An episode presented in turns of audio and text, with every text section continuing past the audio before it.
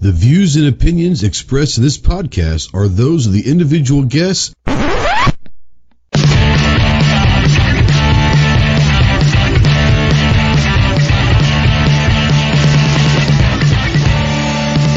If you're a sensitive snowflake that may get easily offended, then turn this off immediately. If you want to hear the real truth about the gun culture, then stick around. This is the Armed Citizen Podcast.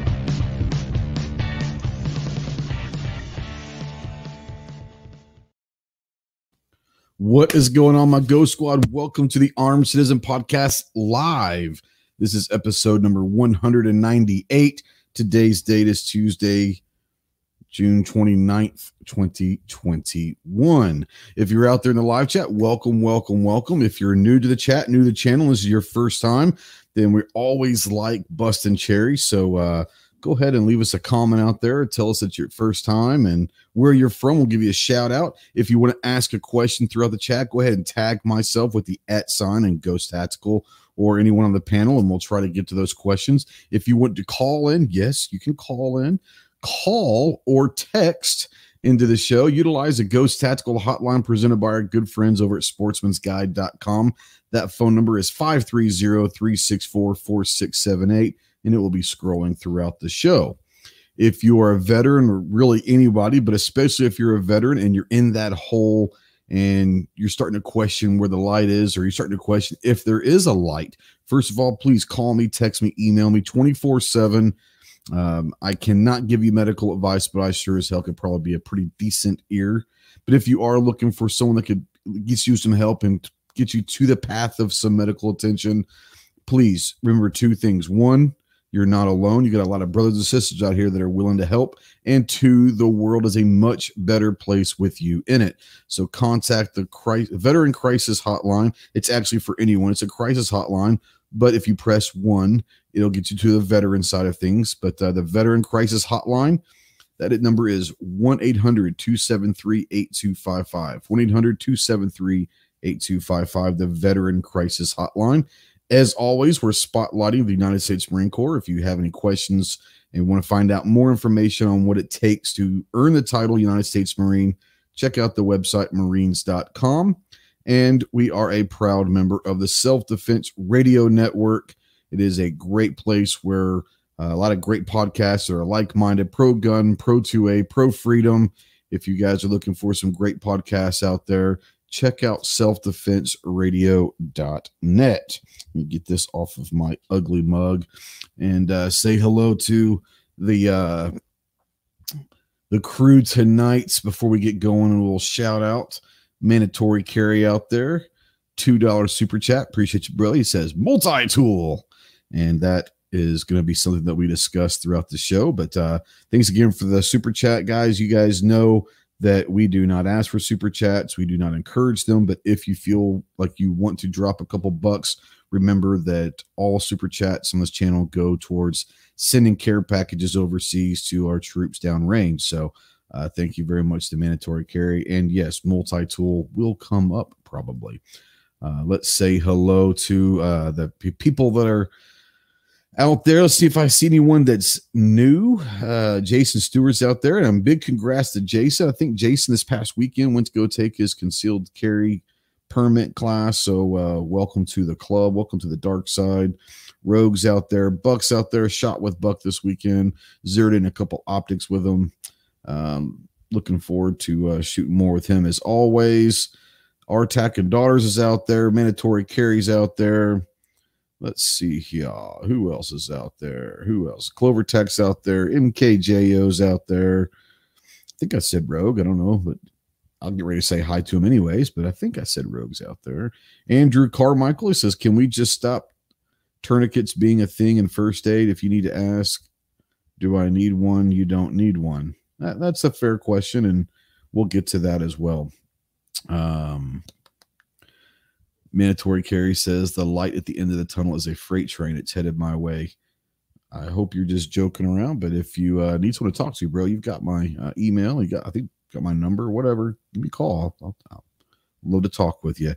Jason says first time listener. Well, since he's been a born again to a Christian. There you go. There you go. Uh, let's see here. Mentality of Guns is out there. I don't remember that one.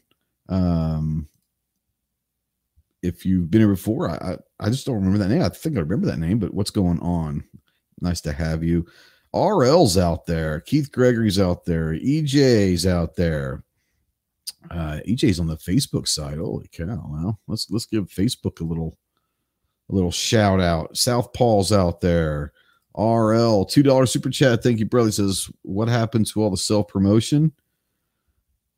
Uh, you know, I, I just don't give a shit anymore. so there's there's that.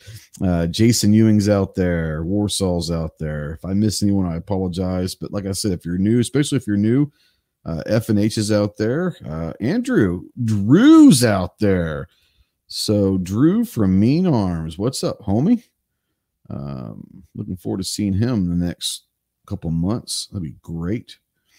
And Mentality of Guns says, first time viewer here from San Bernardino, California, behind enemy lines. I love it. I love it. I love it. Appreciate you. Jason says, Semper Fi, Semper Fidelis brother. And I think I am caught up. So let's uh, bring in our guest tonight. We've got from the, I, I think it's a pretty great state. I don't know, you know, it's, it's, a, it's at least a really good state but uh, out in the Big West, I think it's a Big West or is it Big Sky? I think it might be called Big Sky. I can't remember. But Montana, we got uh, the Rogue Banshee. What's up, Rogue? Hey, man. No, it is the Big Sky, and big the sky. Big Sky is awfully warm right now. But uh, mm-hmm. yeah, it's uh, it's uh, I'm doing good here, and it's great to get on the show. I don't get a chance to drop in this show that often, but I'm glad to be here tonight. It's going to be a good one and all that. Drew says, uh, "Did you see our new bearing delay nine millimeter from uh, Eric's range day? I haven't yet, so call me, homie, or I'll call you maybe tomorrow afternoon and we'll talk." Um, yeah, go check out Mean Arms. Mean Arms got some awesome stuff out there, really some innovative stuff, and they're and they're really really good people as well. So um, go check out Mean Arms. And from the great state of Texas, my home state, uh, the tactical virus. I mean, uh, Leprechaun himself. What's up, Clove? All right, so I'm going to be uh, I'm going to be that guy real quick. For all the people out there that talk smack when Texans have cold weather, snow, freezes over, suck it up, Buttercup. That's all I got to say. Suck it up. Ain't nothing but heat. Ain't nothing but heat. You'll live. Suck it up. There you go. Yeah, if if if you know if you don't grow up in Texas, then you know, depending on where you are in the state of Texas, at any given time of the year, you could have four seasons. Um, but I grew up in the concrete jungle of Dallas, and 109 on that concrete was the real deal growing up. And I guess we just got used to it. You know, I guess we just get used to the heat growing up. But now I live in Arkansas, and it's more humid here um, because of the lake that and all that over here. But uh, yeah, man, you know, crazy. You know, we were talking the other night, and it wasn't it wasn't as hot here as yeah. it is you're in and in other places, right? Some of these other people freaking out. It's not as hot. But here's the thing: the humidity here is yeah. unfreaking believable. Yeah. Well, and, and, that's the thing is, is usually we're about five degrees, four to five degrees on average, probably cooler than where you are. Um, and the other night we were on the phone and and it was like 92 or 93 here that day, and it was like 89 or 90 down there. And I was like, what? You know, um, it was crazy. But yeah, we the humidity is strong here. It's not like Louisiana humidity, but it's pretty strong here. And I'm assuming up in Montana, there's probably very little humidity up that high in the mountains. So that probably helps a little bit there's almost no humidity up here. That's the yeah. one thing that's great. I mean, you know, I grew up on the East Coast and uh, just outside of Philly, and you know, you had 100% humidity on 100% days. It's like you walk outside and you just turn into a sweat ball. Um, here, it's just you walk out like eh, that's that's a little warm. It is. Uh, RL says heat, humidity. It all sucks for fat guys like me. Um, FNH says got him a PSA AKP with the SB A3 brace a while back. Nice. Uh, Jason says Washington State has been very hot. Um, hot at night to sleep. That's the thing is you know, it's usually, let's say 92, 93 is kind of like what our probably average is for the summertime. And it gets down to about 72, 73, maybe 70 at night. So it's not cool enough to open the windows up, which uh, if it would get down to like in the 60s, I'd open the window up at night, but it, it doesn't during the summertime. So uh, last year, it's like, so my wife, she wants to keep the house like in the 77 degrees. Like, that's where she, the, the island girl, that's where she's happy. I'm sweating. She's freezing if it gets below 77. Uh, and I'm sweating balls. And so last year she got me like a little clip-on fan you plug into the wall or whatever, a little clip-on about that big. And I put it like on my nightstand. I put it right right on my head. Uh, so when I sleep at night, I've got the fan going. That's the only way that I could survive. And I, I like it cold. Like if you could hang meat, I'd probably be pretty happy or, um, when I sleep. Yep. I don't care during the day, but at night I like it really, really so, cool. So weight loss tip: your body burns more calories the colder you are because it has to stay warm. So actually, it being cold at night, you can actually burn calories while you sleep. Fun fact. Thanks, Richard Simmons. Appreciate you. Um, yeah. uh, yeah, that's, and I didn't know that, but, uh, you know, that's a great thing to have. So, yeah, we, um, man, it's this time of year. It's the dog days, and it's getting ready to be the dog days. Um, if they're not already here, it's it's getting ready to get lit up um, next week. So, yeah, Luckily, we very rarely here reach 100 as far as the actual temperature. We'll get to like 96, where with the humidity, it feels like 108, 109, 110. And that's that's always fun. But um, yeah. So now Delray brings up something we actually are looking at. It says you should get those dual mattresses that are temperature controlled for each side. So those things are freaking expensive as hell.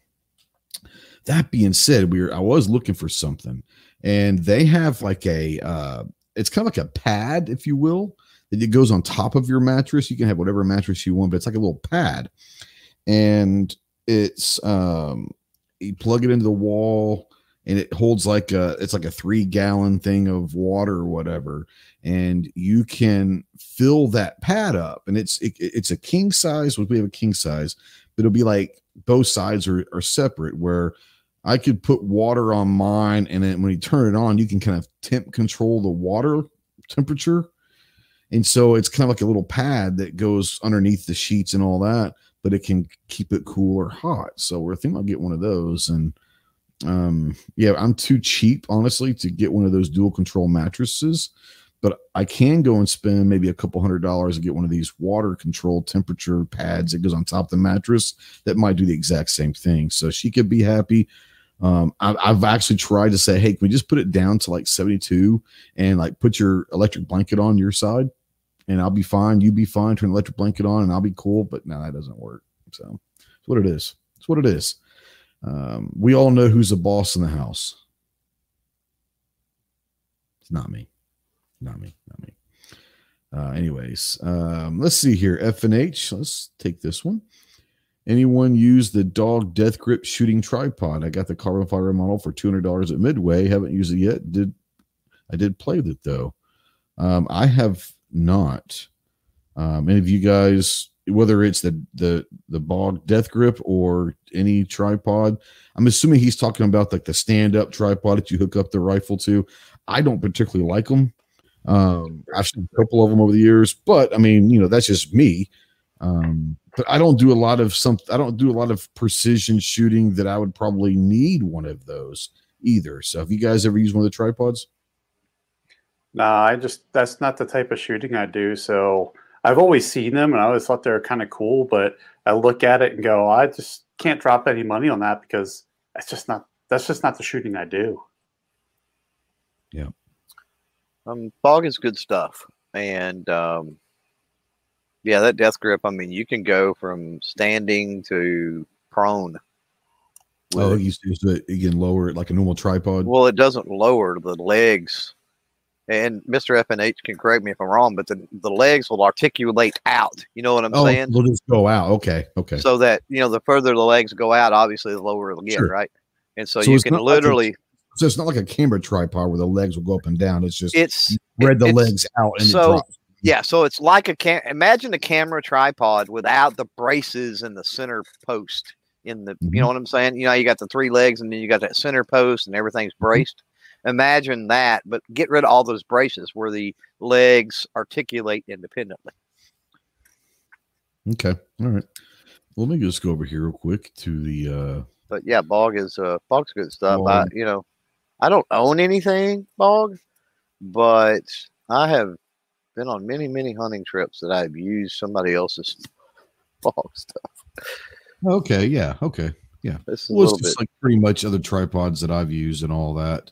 Yeah. Um, but yeah, I, like I said, for me, he goes it goes from seven inches to six feet. That's pretty cool. Mhm. Good buddy out there up in Idaho. What's up, Rod? How you doing, my man? Rod. Say hi to Shelly. Say hi to Shelly. Hope to back down south. You got to let us know, and we'll try to hook up or something. Um, maybe for NRAM or USCCA or whatever it is you guys get down here. So, yeah. So tonight um, we're going to talk about something that uh, it- it's for me. It's it's always fun, but um, you know, uh, this is something Gives that me, a, gives me a rash, but teach each their own. Mm, It is. It is. I, I get it. And a lot of what you say and do, you know, I get the hives and all that. So that's that's why we get along so well. Um, is we have zero in common. Just kidding. Uh, we have a lot in common. Um, it's just a lot of what we enjoy doing are completely different, which is kind of interesting. That's why we have such good conversations on the phone, bud.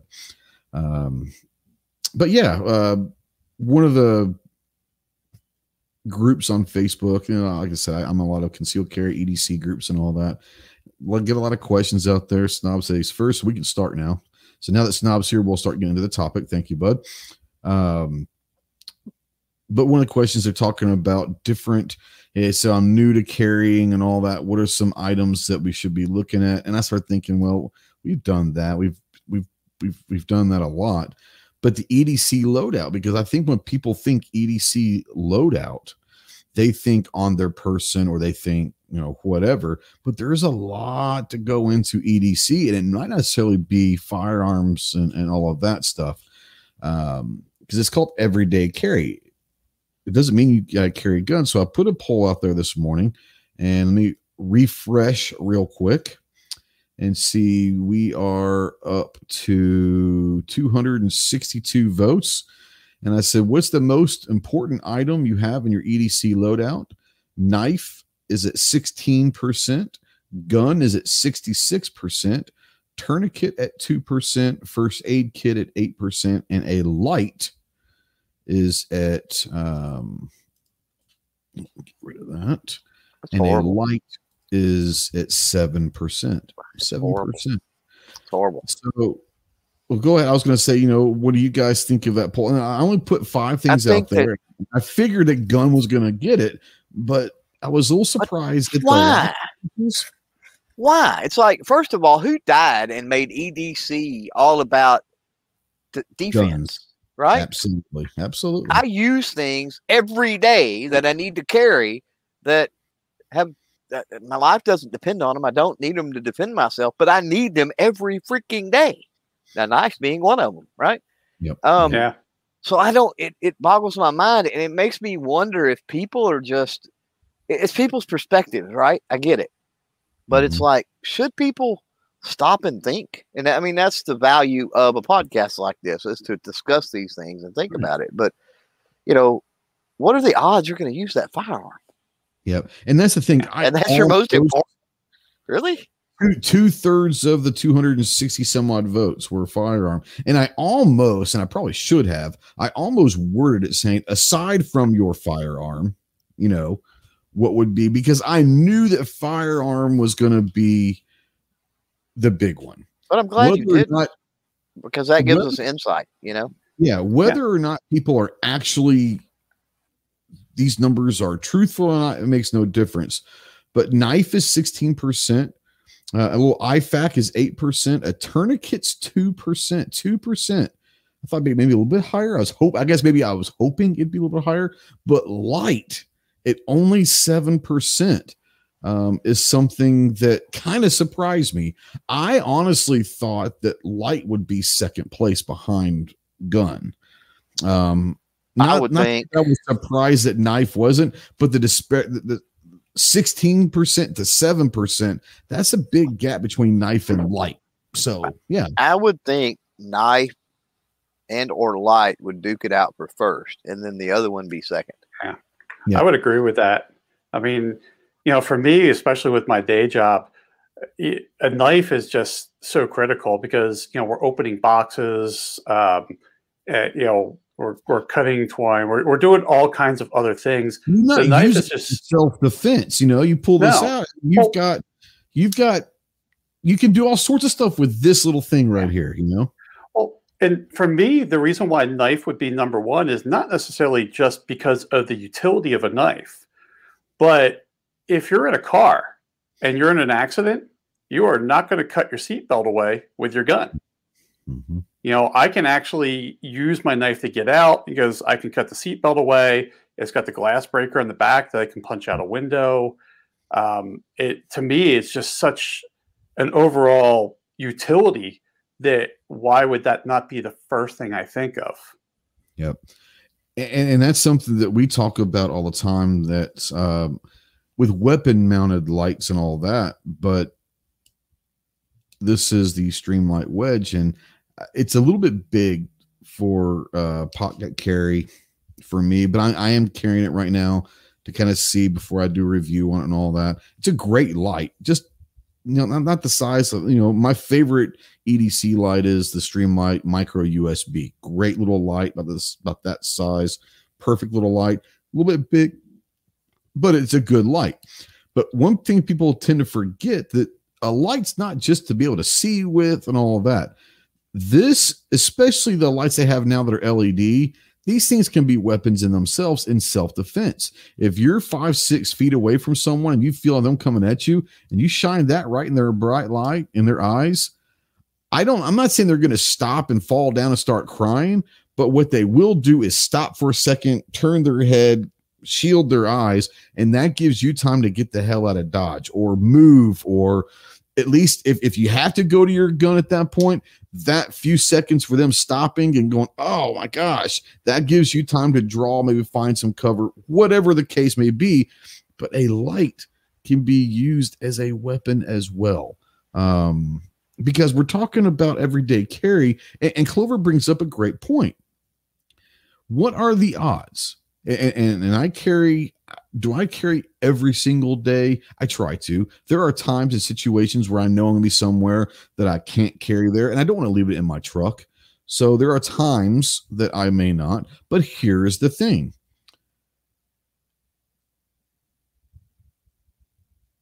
I can carry a light with me anywhere, anywhere.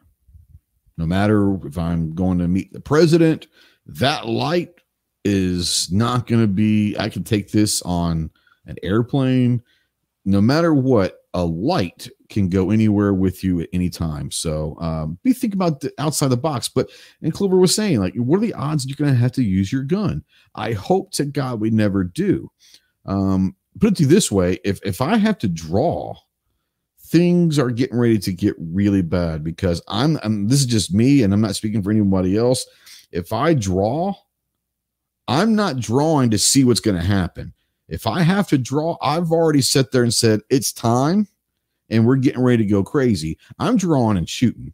That's the last side of the fence. So I have a knife, I have this. There are a lot of things, but that's the whole point. When it comes to EDC and everyday carry, everyone I think's or most people, especially in our little community and, and all of that, in our lifestyle, EDC straight goes to defense and that necessarily doesn't have to be the case. Um, I know that. Well, the uh, one thing about a flashlight is that you can de-escalate with a flashlight really quick.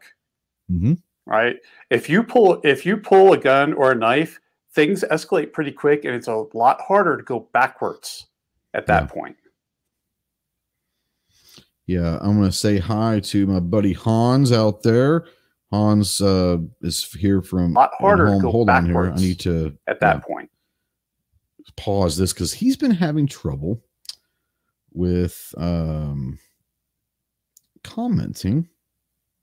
So I want to find out if he has possibly been blocked or banned or something on YouTube. So Hans, if you can go over to the YouTube side and try to comment on that side, I'll try to see if it shows up on my feed or not. And maybe you're blocked by one of my mods or yeah, it was my knows? fault. It was my fault. I probably did it. Well, he said he did try to do this for a long time and has never. He can go. He's logged into. You. He actually showed me this weekend, um, and he can comment on videos. But when he goes to one of our live chats on YouTube, not only can he not comment, he can't even see the live chat. So it's kind of strange. I don't know. Uh, anyways, uh, but yeah, uh, Clover, I know that you were unmuting a couple times throughout my little uh, rant and spiel. So, you have anything you want to bring up and talk about? Well, just not to so that we don't, you know, I don't want to gloss over with, you know, what I said about the the firearm and how I don't understand why a gun would even remotely be number one. Um, mm-hmm. But let's also make no mistake that your firearm and probably the tourniquet are the two most important things that if you need them you're gonna you know what i'm saying? It's like that's a life or death thing if you need it. Now the odds either both of them odds are high you're going to or low i should say astronomically low that you're going to need them but the need for them is going to be extremely high should that situation present itself. So yeah yeah um Hans says, I see you live, but no comments from anyone. So I don't know. That's weird. Maybe well, he's on the, he's on the face he's on the Facebook side.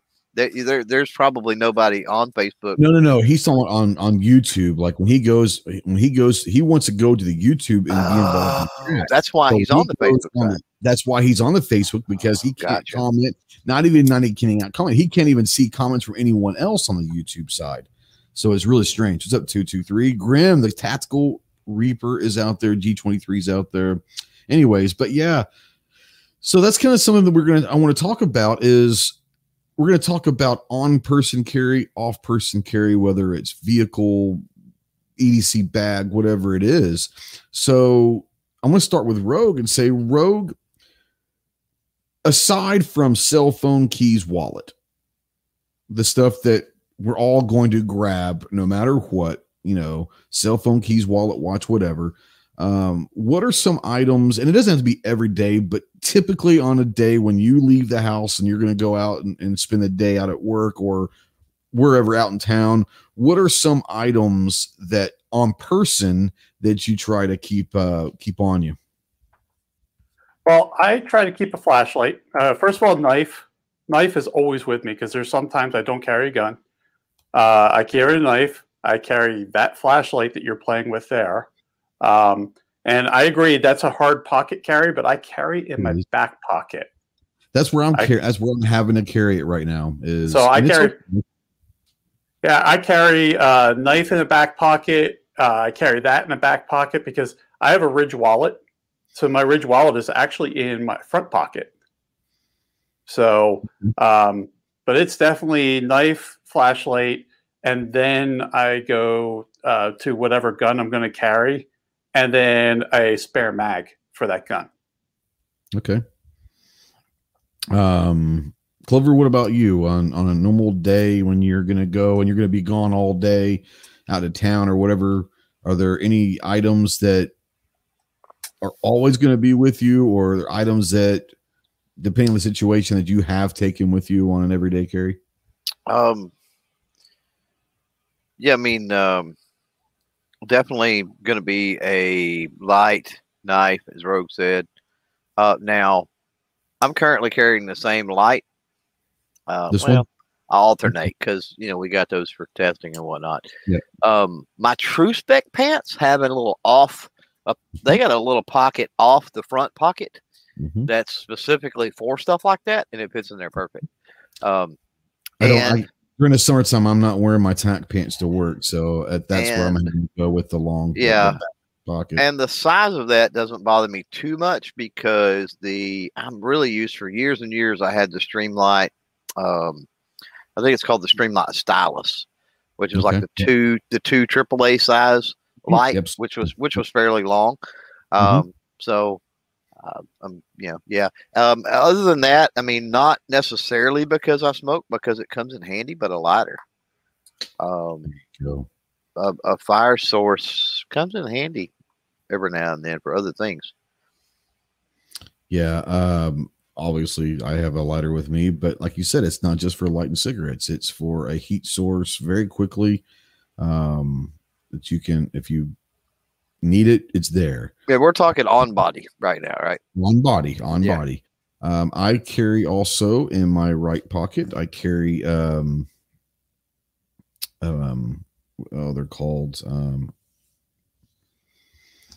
holy hell i'm tired um anyways they're little small those molded Decibullz Decibullz is the company but i got them a few years ago at range day they were doing uh, they were giving them away for free um, get them molded real quick at the at their little booth at the range and they're just little plugs they're not electrical or electronic or Bluetooth or anything. They're just plugged, but they're molded. Keep those in there. Why? Because they're small, easy, just in case you never know when you're going to need here, not just for firearms, but you never know when you're going to need hearing protection, all that. Obviously, um, the knife, and I go through different knives. So there's about 10 knives that I rotate.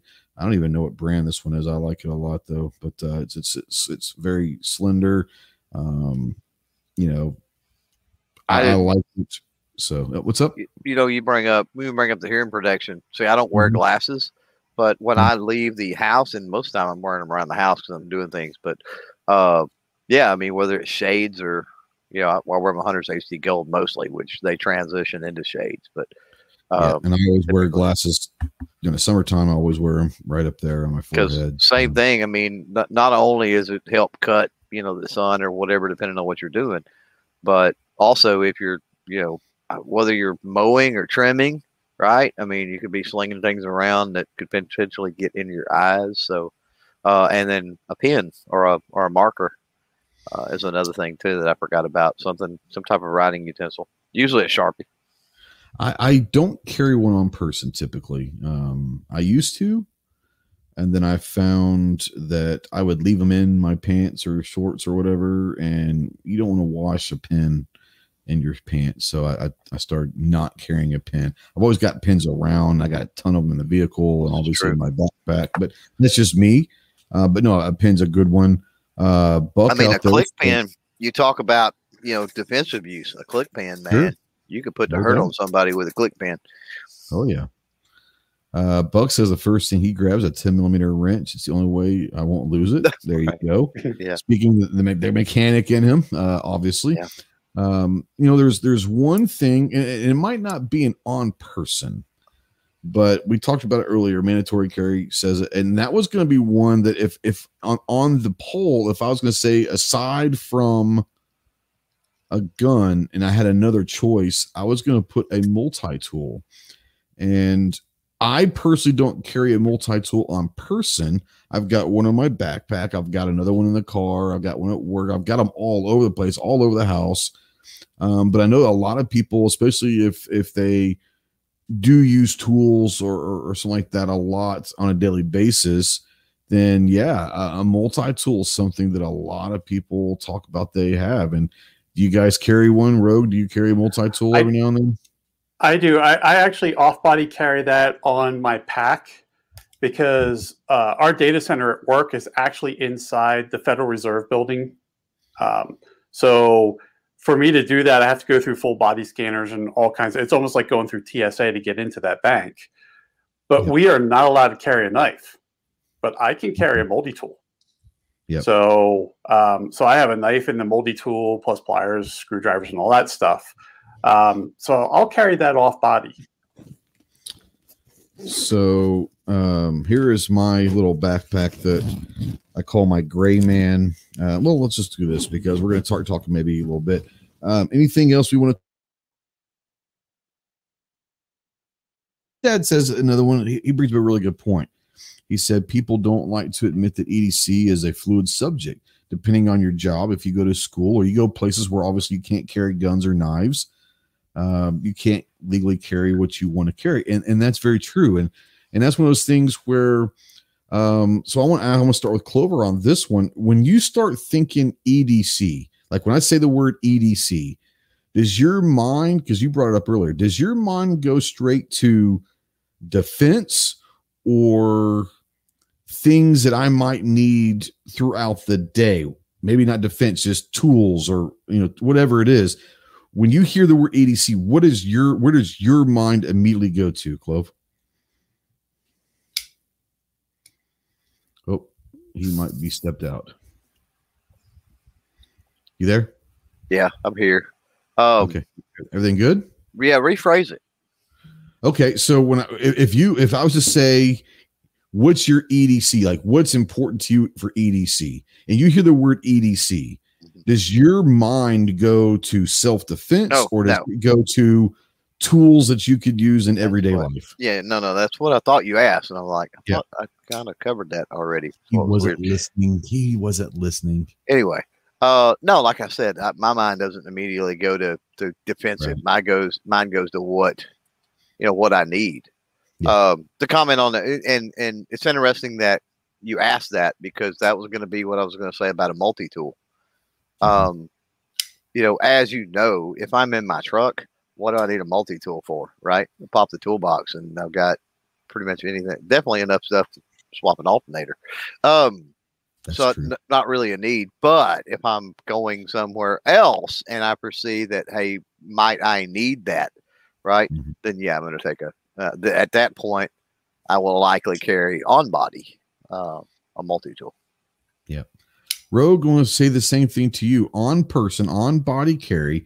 When you hear the word EDC, where does your first eh, your thought go to? I go to need. It's and not need of a gun or anything. I go need of tools. And you know, I talked about the knife, the flashlight, but I also look at my pistol as also being a tool. Um, whether I need that tool or not on me will decide whether I'm going to put it on. Uh, most times, most times I carry, but not all. You know, I sometimes I don't. So I'll make that decision of I don't need this tool on me, and I just won't carry it. Absolutely. Now, Jason says, I pretty much have everything I need within arm's reach. Even a multi tool can save valuable time. No doubt about it. Multi tool is extremely important. Um, so now we're going to talk a little about maybe off person. And it doesn't necessarily mean like truck inside your vehicle. Some people, the ladies out there, some guys, I don't judge, might carry a purse. Uh, I carry a backpack. A lot of people carry backpacks, fanny packs, whatever, to where it's not necessarily going to be on you at all times. But you know, for for instance, the backpack. You know, uh, throw this in the vehicle on a daily basis and, and all of that. What goes into that? So when you start talking about off-person carry, whether it's well, let's just combine vehicle and backpack when you start talking about off person carry and items that you might take with you that aren't going to be on your person, does that now we start probably expanding your list a little bit? Um, one thing I want to bring up before we go into this is, is something I just thought about. And I know a lot of people do. I don't on person, but I always have some in the car and all of that. But how many people out there, and if you're out there, let me know, something that we don't necessarily think about, but how many people carry um, like portable chargers for your electronics or especially just a charging cable? Um, some people will take a little, you know, maybe a two foot cable, wrap it up, and always have in your pocket just in case you're somewhere that you need to charge something. Clover, Rogue, jump in. Do you guys ever think about carrying a portable charger on not at a shot show or at events, but on an everyday basis, either a portable charger or a charging cable at all? Do you guys ever think about doing that? So, what I do for my car is I have a jump box. So that way, if I ever need to jump and there's nobody else to jump off of, uh, I have that jump box. And on that jump box has 110 and 12 volt and USB.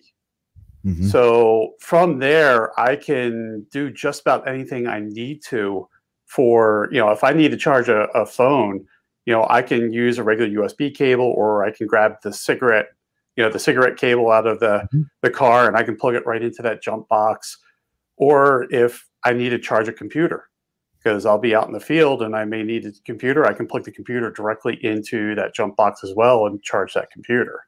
So yeah, I, I I'm pretty aware of of the need of charging while I'm away from the house or away from the office. Yeah, mandatory carry says I need to find a solar charger. Man, they, they've got some really good solar chargers out there that are not that expensive. I mean, things are coming down in prices so well. Uh, there, there's some good ones. Uh, G23 says I have a six foot cable and I have three extra battery packs. You know, I, I don't carry three of them, but I, always have one, if not two, sometimes in my truck at all times um, for battery packs. And I've got cables out the wazoo in the truck for uh, unfortunately, my cell phone and other things run on different size. So I've got this one cable that's got like four different hookups to it because it's pretty much going to fit an iPhone or Samsung or whatever the case may be. We can definitely uh, do that. Pat says 20,000 milliamp battery pack in the bag. There you go. Uh, 223 says keep a a charging cable, keep my get home bag full of a fresh first aid kit. So yeah, so now I, I forgot about that because I just thought about that. I was like, oh man, like, like you know, having battery charging and power. Everyone's life revolves around electronics these days.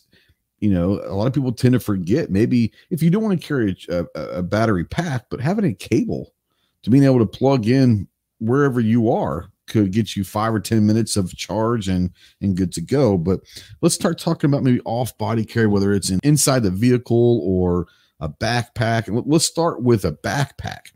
So, Clove, uh, uh you I saw you unmute. You want to say something before we move on? Nah, go ahead. Just yeah, go ahead. Okay. I'll jump in. I'll jump in once you once we get going. Okay, so let's start talking about off person carry, whether it's a backpack, a purse, uh, whatever it may be, something that it's not necessarily going to stay in the car. It's going to go with you, but it's not going to be on your person at all times. Briefcase, whatever it would be.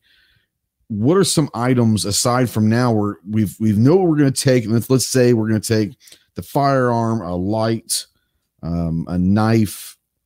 They're the basics that we take on person. What are some of the things that now now that you might have a backpack? that you would probably add to that EDC list that is not going to be on your person, but it's going to be with you most of the time. Uh, I want to start with Clover on this one. Um, anything, if you were going to carry a fanny pack, backpack, whatever it would be, that you would now add to that, that you've got a little bit more storage room. As far as the truck goes, I mean, I I pretty much carry the the big range bag and then my personal range bag. I, I mm-hmm. have those. Um, sometimes, and then I've got a med bag too, and then sometimes there's even a medium sized range bag. Um, no, as far as is off body carry or what you should at least have on hand in the car, uh, food and water, some type of food and water for sure.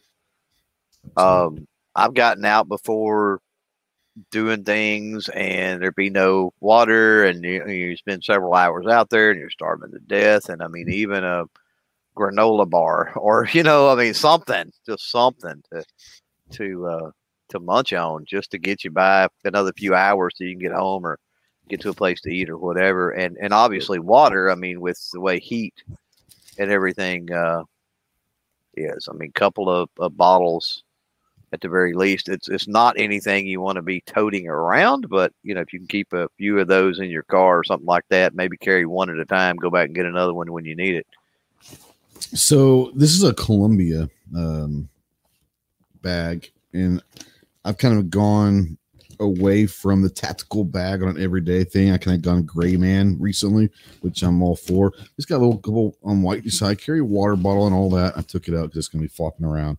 Um, but water, yeah, I always carry at least a couple bottles of water. In here I'll go with a, a LifeStraw uh, just in case. And this is not necessarily an EDC bag; it could be a get home bag or a 24 hour bag or whatever. LifeStraw can get you a lot, but everyone knows that I I always have gummy bears, and when I say I have gummy bears, I've got this is just you know a handful. I've got another about another handful or two in there, but I always keep these individually packed gummy bears, um, snack on whatever. Um, but yeah, I always have gummy bears with me, and they, they fit anywhere. So that's that's the great thing um, about gummy bears is they can fit pretty much anywhere. Uh, the great thing about them is sugar. They'll give you some uh, good good stuff, but they'll keep you awake. They don't smell a whole lot. They do smell a little bit, but they're not going to smell them very far away, which is a good thing. Now, inside, if we talk about food, I do like where he was going with like granola bars. so let me take this. Oh, by the way, I did get, uh, I don't really care, but um, on the old pistol, got the Sylvan Arms foldable adapter. I put on the pistol. So now it'll fit in this bag without having to take the upper and lower uh, apart. So that's pretty cool. Got that in today. Got it installed. Uh, really cool. But on here, I'll have um, got some like some what do you call it? Trail mix type stuff. This stuff is really you know you can do a lot of that.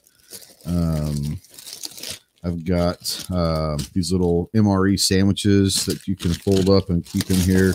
Uh, I also have a a 20 liter um, bladder, water bladder inside here that if I need to, I can run out. I'm not going to have, uh, I'm not going to run out of water um, very easily. It's going to take a, it's going to take a, you're going to have to be somewhere far away from any kind of water for me able to run out of water. Between this and my bladder, um, I'll be able to find water with that LifeStraw or with heat with my lighter, I can heat up some water very, very easily. So, yeah, food's a good one. Um, Rogue, uh, let's just stay on food real quick. What kind of food snack items, um, or do you keep food or snack items around with you?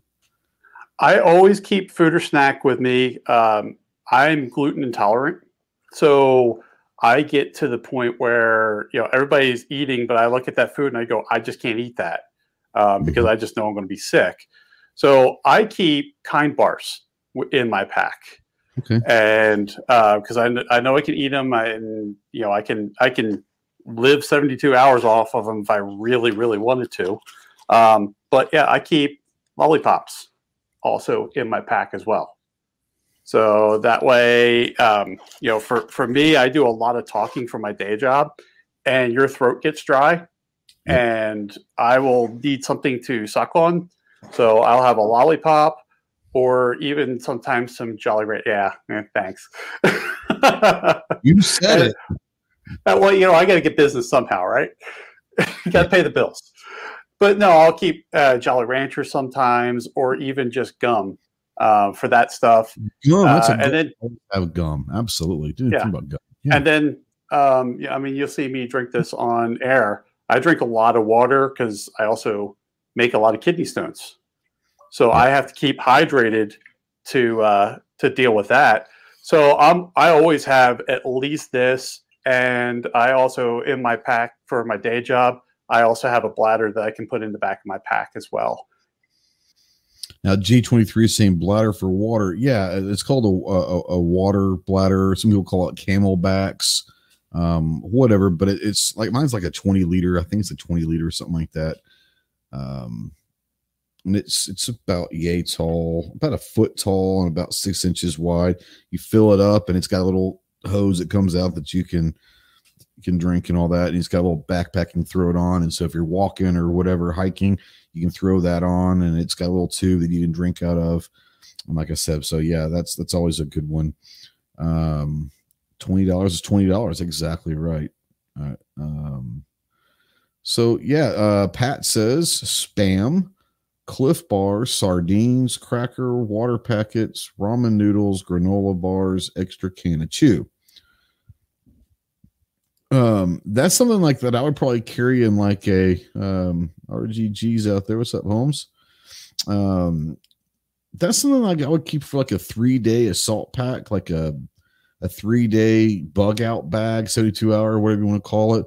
I could see myself doing the spam, the ramen noodles, all that stuff just on a regular basis. Like for this one, now I've got that three day bag in my vehicle. So if I ever need it, but for every day, I'll, I'll, just carry stuff. I don't want to weigh it down, but I'll carry like the, the, the, gummy bears and maybe some granola or an MRE sandwich. And that might be something just simply as, you are driving home and you have a blowout or something happens or you're in traffic and next thing you know you're going to be there for an extra 45 minutes to an hour. You get hungry you snack on it. It's not necessarily for survival it's just a snack on. Survival food and edc food in my opinion are two completely different things.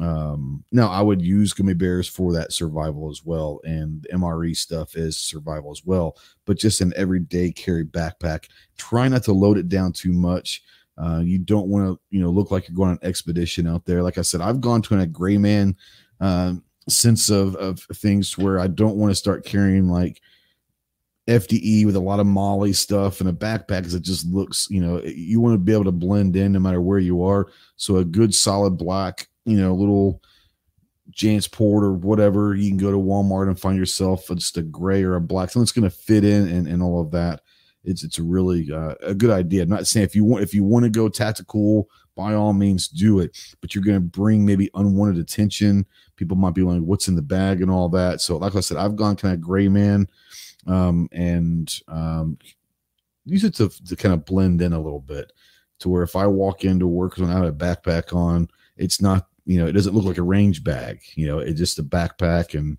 it's what it is. Um, so I don't know if Clover's back yet. I'm going to go back to Rogue real quick and say, okay, food aside, now we've kind of got some snacks and all that. What are other things that you're going to keep in the vehicle or in a backpack um, when you leave the house? So for inside the car, I have another backpack that I keep. It's just a, a day hiking pack, and it's got a small toolkit in it, and also um, um, a first aid kit in there as well. And I also keep extra like nitrile gloves and and and t- and those type of things, plus a little extra food. Um, so that's kind of you know I have my regular pack for my work, which got has my computer and that type of mm-hmm. stuff in it. I have a kind of like a a break, you know, my breakdown kit, which is the toolkit, and then um, and then another pack that is a, a different story for uh, a little longer of a, a away yeah. from home bag. Yeah, that's the same one thing. Me, I, I've got what, what I call a three day assault bag, go bag, um, and it's in it stays in my vehicle, and that's going to be if I've got to survive for three days yep. or whatever. Um, this is not that bag. This yep. is literally a day thing. So I, mean, I, can go through it real quick, and, and, and I do keep a tarp. Um, it is what it yeah. is. but keep it tarp. You can use it for a lot of reasons, just for shade. But I honestly, I put in this bag because I put in the back, and it kind of gives this backpack some structure to where when I've got my my AR pistol in here, it, it, it doesn't. But this this tarp actually works as a good one. But uh, you know, so I'll just go through mine. Um, I've got big camp knife um, that uh, got this at Wanenmacher actually, but you know my my camp knife that uh, I can do a lot of things with that stays in there. I don't know if I have room in this thing, but um, like I said, I've got some of those MRE food things, um, and all of that. So then I go into this. I also have my AR pistol will be in this one. So go into here. Sounds crazy, um, but this is some energy powder for my water. Keep a couple of these if you need to stay powder you throw in a bottle of water. It helps. Um, I keep these everywhere, but it, it sounds crazy, but uh, I, have got them all over the place. But rescue blankets, you know, for, you never know when you're going to need something like that. But you can also use it for a lot of different things. A portable battery charger with my cable, an extra flashlight. Um, obviously, the multi tool is always in there. Um, so then I go in, always got always keep paracord, my first aid kit. Um, I got some um, some bleed stop stuff. I don't know if you guys have ever seen that. You get this for pretty cheap, but uh, just comes in little packets. Um, it's just called bleed stop. So if you guys are, that's something you could always think about as well. Uh, keep those in there. Um, poncho, always carry a poncho. Once again, you can use that for a lot of different but that's all uh, fine and dandy. But yeah, um, I got tourniquets. I've got um, two 30 round Glock sticks, ammo magazines uh, that will fit that AR9. So that's I, I, don't keep I don't carry magazines, extra magazines on my person. I've never been one of those guys. I don't particularly like to carry extra magazines. Um, you put this back in, tourniquet back in. Um, so I'll forget. But I, have never been that guy that carries extra mags in my person, but I do carry them in my bag, and I have some in the vehicle as well. But um, Clover, going to bring you in and say, aside from like food and all of that stuff, once again, we're talking vehicle, backpacks, whatever it is. Once we start expanding where we're going, I know you said you've got those range bags, but are there certain items that you're always going to have in your vehicle that maybe if, if someone's thinking well, the, about out there so, that they might think about all the time? So I've got when I say range bag, right? I'm talking about a big bag. It's a SOG, yeah, yeah. Uh, and it's it's huge, right? It's of course. Know, back in the day when you've got, you know, 100, 120 kids out on the range, you know what I mean? Um, you need all kinds of things. So I had ponytail holders, you know, back in the day. I mean, you don't think about that, but literally, seriously, girls would show up, their hair would be in their eyes. How are they going to shoot like that? Um, so there's Since all kinds. Of hair has grown. I actually keep those in my pocket too. Yeah. So um, you know, there's all kinds of things. Um, so when I say using air quotes with range bag, there is other other things, and then no, I've got and then I've got also the big med bag. Mm-hmm. Uh, but like I said, my quote unquote personal range bag is like pared down necessity things, right? So like a Ziploc bag with a few band aids and some ointment for example, uh, mm. in my personal bag, along with, of course, a tourniquet. Didn't take up take up my space, so why not? Um, you talk about. Um, I don't do. You know, you got your your AR pistol there. Mm-hmm. Um, I go 22. Uh, lately, it has been this Browning Buck Mark Micro Bull. It's really small. Uh, good lord, you know, I could I could easily shoot squirrels 50 yards with it, uh, or mm-hmm. rabbit, or whatever. Right? Uh, ammo being 22, light, easy to carry a lot of if I, if I need to. Um, one thing I don't know if anybody's brought it up, but it's very very cheap to do uh, is some fishing line, fishing hooks, and fishing weights. Uh, mm-hmm. and you can put, you can get, you can literally buy a fishing line for a buck, 97 cents, I think. I had to buy some for a project here not too long ago. Weights and hooks you can get. So for about three bucks, and you can literally put that in about a a space about the size of a cigarette pack. Um, and that just makes sense. It just does. I mean, you can always get worms, grubs, grasshoppers, crickets, probably find something for bait. Um, and you can use a tree limb or just hand fish throw the line uh, if you if you need to. So, um, yeah, good good things to have around.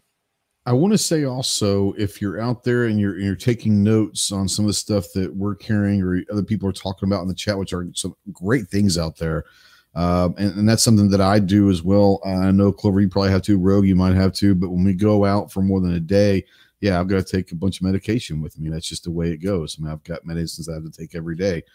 Um, but anyways, um, when you're thinking about if you're going to Walmart or wherever Academy or wherever you are and, and I carry paracord in my backpack, or I carry a ton of paracord in my vehicle everywhere. Paracord for me is like duct tape. I, I can use it for so many different things. By the way, duct tape, it's another great one to keep in the back of your pack or whatever.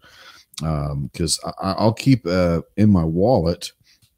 I've taken an old credit card that's basically what do you call it expired they don't it can't be used anything and you take duct tape so you don't have to carry a big old roll of it but you take duct tape and the, the width of duct tape is almost identical to a credit card and you just wrap it tight all the way around to where you get a little thing of duct tape around a credit card. You can keep that in your wallet or wherever in your pocket and you're going to have plenty of duct tape. That's another one to think about.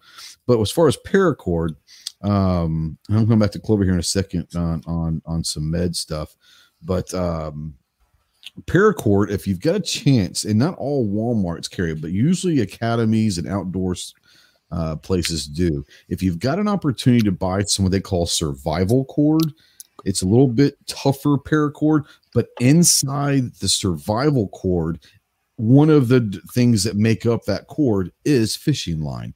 So you can utilize it as normal paracord or cut it open and fishing line is in there as well. That's something to think about uh, is as well.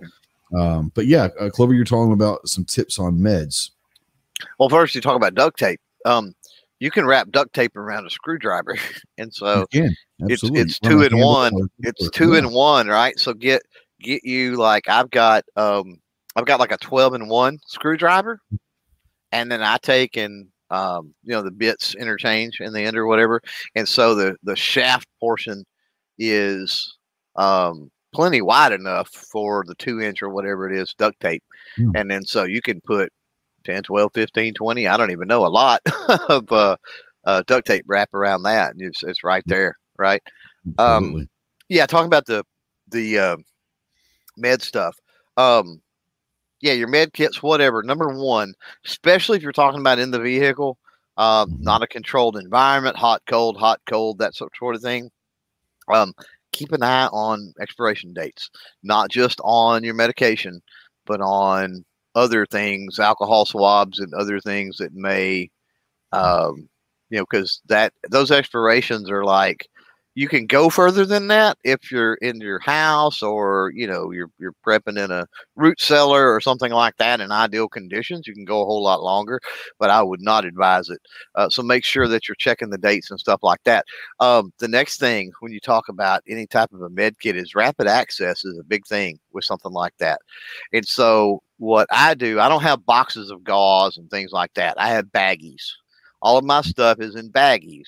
And if, what if your hands are wet? What if your hands are Absolutely. what if your hands are bloody, right? Baggies are hard to open. Well, here's where the duct tape comes in. Take you a couple little pieces of duct tape, fold it over the, the edges on the mm-hmm. baggie that gives you some little pull tabs to That's open right. that baggie with. Um, and then that way, if you're in a situation where it's wet or, or whatever, uh, but put everything in baggies because what if you're out in the driving rain? What if it's a situation to where um, you know you're caught in a in a flood or you know something like that you want to make sure all your medical supplies stay dry. So bag everything up don't just go to walgreens or cvs or walmart and buy the boxes of this that and the other and throw them in there.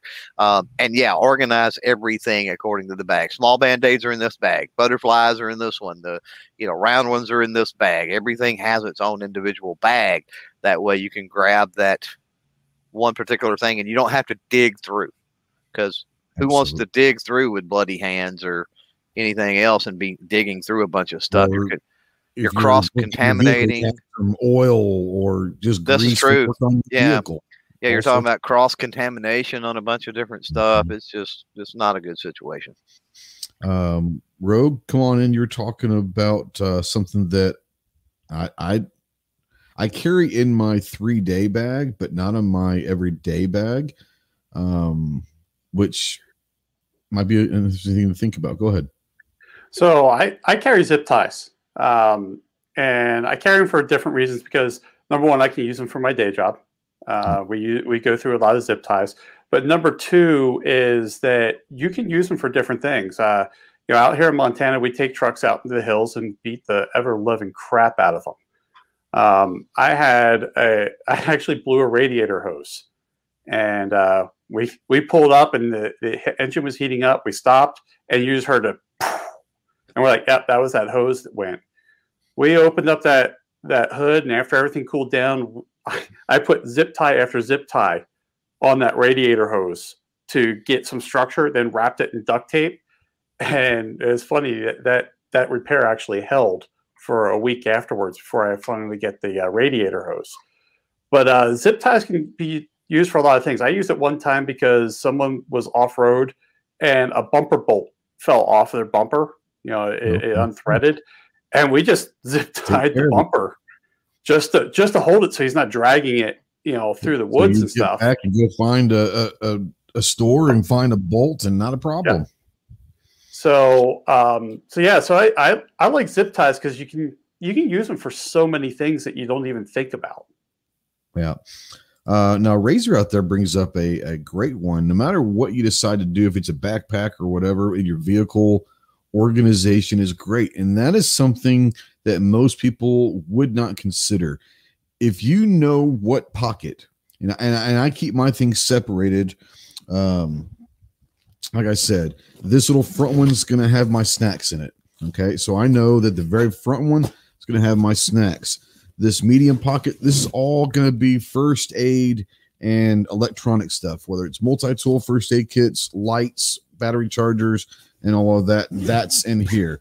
Obviously, inside here are my weapons. So I've got my um, my knives, uh, my magazines, my AR is going to go in the big pouch. So uh, you try to keep them organized, um, not just because so you can find them quickly. That's obviously very very important. But what if you're the one that is hurt or something? Someone comes over, he's like, Hey, do you have anything? I don't have anything in my vehicle to help. Do you have anything? Yeah, there's a black backpack. And I want you to look in the middle pocket. And that's going to be my first aid kit, my tourniquet, my trauma kit. That's something that people don't think about also. Everyone talks about first aid kits, trauma kits, maybe not in your EDC bag or whatever, but everyone should have a trauma kit in their vehicle um, that's a, people don't think about trauma kits. They're different than a first aid kit, but uh, but yeah, organizations to where not only do you know where it is, but you can tell someone verbally or draw a picture or show them that's not with you that doesn't know anything about this bag where the stuff that might be in the bag that they could use for you or to save someone else. Being able to say hey if you look in that very very very front pocket there's some gummy bears. This person's having um, an attack for diabetes needs some sugar whatever. Go grab some gummy bears. They're in that front pouch. Or that first aid kit or that tourniquet's right there in that medium pouch. Uh, you need a big knife? Yeah i got a knife in that in that big open pocket. Knowing where everything is for sure. Um, is where organization is key. And I'm, I'm glad that Razor brought that up because that is something that um, if you're going to put together EDC bag or you're going to put EDC items in your vehicle and you're going to be something that you want to want to have with you most of the time, organizing it is going to be huge. Uh, Travis out there says keep a fire starter in his vehicle bug out bag with a big lighter. I always have a lighter on me, and I've got eleven of them in my backpack and other. Ba- I keep a, a, package of lighters everywhere. I mean, I, am never gonna have to worry about running out of fire. Uh, but I also keep fire starter logs, uh, some Vaseline, Vaseline and cotton balls. If you want a cheap, quick way to get a fire started, get a little thing of Vaseline and some cotton balls take a scoop, light that cotton ball, and that thing will burn for about 10 minutes uh, to light up other twigs or whatever. Um, so, yeah, uh, petroleum jelly and um, a cotton ball are a great way to start a fire. I've, I've got a video actually about starting fires. So, I have, um, watch I watched a video one time. What I use now is the like the makeup applicator pads. Yeah. Um, yeah. and they're cotton. I guess they're cotton. Um, but anyway, you just buy you some cheap candles, mm-hmm. basically, mm-hmm. melt them, you know, in a pot and dunk those in there. So soak those with um, uh, wax, and of course the wax will help keep them dry. Duh, right? Once it seals. Sure. And um, those work really good for for fire starters. Throw a few of those down in the bag. Yeah. So I'm gonna put but I'm going to uh, put out in the chat a video if you're interested out there. Um, that's a video uh, that I did this winter sometime. This is how to build a fire, three easy ways that you can build a fire outside with that, with with things that you may not think of. Um, so that, that's a really cool. And if you're looking, and they're all easily con, uh, contained to where you can put them in any backpack or the vehicle, stuff like that. Um, but yeah, go ahead and, and, check that video out if you want. It's going to give you some ideas on on some different ways to start a fire. But yeah, always have several ways to start a fire. Always have different ways to get water, whether it's obviously bottles of water or the LifeStraw or iodine tablets. However, um, I keep in here also a um, a uh, well, like I said, I have the LifeStraw, but I also keep a like a little little metal cup that collapses. You can pull it up, little little aluminum or whatever. It's a little cup that collapses, but you can pull it up. Not only can you drink from it, you can put water in there, put that on a campfire or something, heat up, boil the water if you want to worry if you're worried about sanitizing water out wherever you need to be. Once again, we're not trying to talk about 72 hour assault bags or survival bags. This is everyday bag. Um, but having a couple bottles of water with you at all times. It's something as simple as that. Um, you know, something that dawns on me mm-hmm. when you were talking about the collapsible water thing that you need mm-hmm. to keep in mind. Your EDC will also change if you have pets with you all the time. That is true. That's true. Yeah. Dog food. Uh, probably going to carry an extra couple extra bottles of water for them to be able to drink. Um, well, when you so were talking about the collapsible cup, I was thinking they can't just turn them. up. A, they can't just turn up a bottle. So I mean, you need something to be able to I carry. Um, I carry a little uh, Tupperware, a little circle Tupperware. It's about that tall, and I can just pour a bottle of water in there for the for the pup. Um, you obviously yeah. you can use it for a lot of different things, but that's something that I actually do keep in there. Go ahead, Rogue. We keep a, a stainless steel bowl and a couple of, of gallon jugs of water in the truck for the dogs. So that way, because we're out in the weekends, we're always out um, hiking somewhere. So we make sure that we have plenty of stuff for the dogs. Yep. Uh, steel wool nine volt battery. Is that something you add, or are you are you answering a question so, from someone earlier? You can actually start a uh, start a fire with a nine volt battery and some steel wool. Oh, okay, okay. I didn't see the. the I was just like, that's yeah. I was I was answering somebody very. Random. Yeah, uh, yeah, just very random. Um, but yeah. Uh, let's see your car battery and jumper cables. That's something. I mean, you always want to keep those in your vehicle as well. Um, but yeah, it's just one of those things where there's a lot of things that you can keep in your backpack, in your vehicle. And when you start talking about everyday carry, you know, I want people to get out of the mindset of knife, firearm, and light. Whether you know you carry a gun every day or not, I think everyone should carry a knife and a light on them at all times.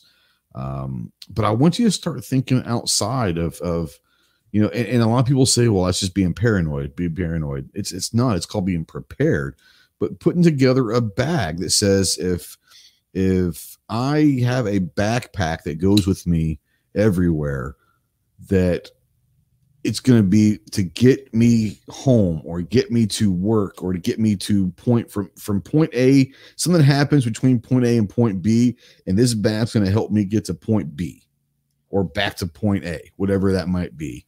What are some of the things that are going to help you in a 24 hour i wouldn't even say a 24 hour i'd say like a 12 hour. What do you need that's going to happen in a 12 hour period that you might need? And start thinking about some of that stuff and start thinking hey you know portable battery chargers charging cables for your electronics so, for your computer whatever yeah go ahead so I don't know this has got maybe got brought up while I wasn't here, but in the age of technology, something people do not think about that what if you got out, got stranded? What if the was a situation where the power grid went down? Map, a map. Yeah, a map is something you should always have. I think most people when they think map, they're going to go to their phone these days. But having a a a, a paper map, an atlas, yeah. um, and and and that's that comes into something else. Is um, this is the it actually perfectly transitioned into what I wanted to transition as part of EDC is knowledge. And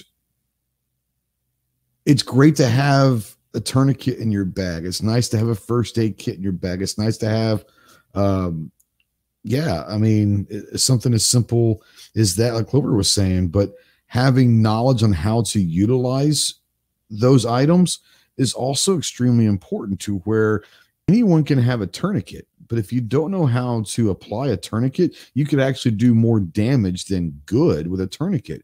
You can have all the stuff in a first aid kit but if you don't know how to i mean it sounds simple but if you don't know how to pour alcohol and clean a wound before applying a bandage you could do more damage. So part of if you're going to decide to start carrying different items whether it's in a backpack or in your vehicle or, or whatever um, if you're going to carry a map, it sounds crazy. Learn how to read a map. I'll be willing to bet that most kids these days don't know how to read a map. They're not going to be able to just say, okay, find out where you are on this map. I need for you to get to this place 250 miles away, and you can't use any major highways for whatever reason. I, most people might not be able to do that, but learning how to read a map, a compass is a great one. Um, yeah, I've got, I've got uh, my knife has a compass. One of my knives has a compass. Also, I have a watch in there that um, has a compass on it. So yeah, compass is a great one to have as well. But absolutely, if you're going to have a map in the car, be familiar in how to read a map. It sounds crazy, but most people wouldn't think about that. And, and, and here's the thing drop the ego. If you're going to make that mental decision to start carrying some different items to be prepared, drop the ego. It's okay to say, I don't know how to use a tourniquet. I don't know how to read a map. I don't know how to field dress a wound. I don't know how. Well, guess what? You can go to pretty much any hospital and they're going to be able to for usually for free show you how to fix a wound, how to clean a, a wound, how to bandage a wound. They'll probably even be able to teach you how to use a tourniquet. And oh, by the way, it's one of the best things you could ever do. Take a CPR class. Learn how to apply CPR on someone. Talking about saving someone's life without any of this stuff. None of this stuff has to be with you. You can save a life just by learning how to give CPR. Um, knowledge is one of the biggest things that very few people think about when they talk about EDC because you can have all the gadgets in the world, but you don't know how to use them. They don't do anything else. Uh, Clover, Rogue, anything else, you know, on that side of thing. I love the compass. I love the map. I didn't even think about a map, but because I my mind straight went to I've got Google Maps on my phone. What if the grid shuts down? You can't. You're done with that. Fantastic uh, point. Anything else like that? That's the, I'm trying to give people ideas that are new to the EDC life, and I love I love that. Go ahead, guys. Go ahead and jump in. Well, the other thing to think of is if you're using Google Maps, you know, obviously if you don't have internet, you can't use it. Um, you know, here in Montana, we get through a lot of places where we don't have cell coverage. Uh, but I do have a um, you know a mapping program on my phone that has offline maps. So Same that here. way, when I'm in a when I'm in a dead zone, I still have the maps. On top of that, you know, go to your local, um, uh, you know, your local. Uh, try to think of the name, but basically, your state gives away maps, you know, to the tourists. Sure. Oh, like the um, road, go, like the road stops and all that on the highway. Yeah, yeah the road stops and stuff. Tourists, go, you know, whatever you, you call them. Yeah, yeah, you can just get them for Rest free area. from Rest the state. Areas. Yeah, yep, so, sure can. If nothing else, go get one of those.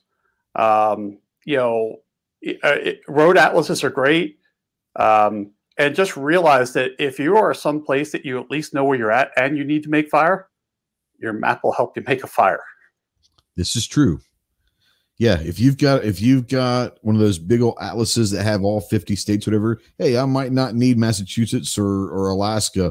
Hey, I can pull that out and I can and light fire with my absolutely all sorts of stuff. Just start. I guess the whole principle that I'm trying to get out there is for people that are deciding to make this move is open your mind up to possibilities. Think outside the box. Um you can never be too prepared. And i'm not saying go you know get the paranoid and all that but it's just being prepared.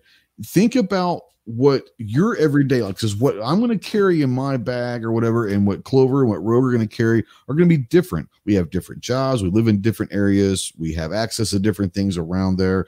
It might take longer for one of us to get to civilization than the other so we have to plan accordingly. But it's all being prepared. Think outside the box and say on an everyday, normal everyday that you know it's not irregular where you're having to go drive somewhere that you usually don't go, but on an everyday basis, how far are you from the nearest gas station? How far are you from the nearest uh, food source, whether it's a gas station or a grocery store or fast food? How far are you from XYZ? And say, am I willing to, worst case scenario, walk to these different places if the answer is, I don't know if I want to do that or I can't make it, then you might want to have that stuff on hand. Very, very simple. Or can you, do you have enough stuff with you that can get you You know, sometimes you might be 45 minutes uh, from the nearest town. Yeah. Well, can you do you have enough supplies that can get you 45 minutes down the road or whatever, whether you're hitchhiking or not? Do you have a food source? Do you have water? If you have to hump it all the way there, do you have comfortable shoes that you might, if you wear heels or you wear dress shoes on an everyday basis, you might want to think about throwing a pair of running shoes or hiking shoes in the back of your vehicle just in case you got to start walking out. Uh, st- stuff like that. There's always things that you can think about. Uh, Clover, go ahead. I know you said you were going to bring something up, uh, or I can hear you wanting to say something.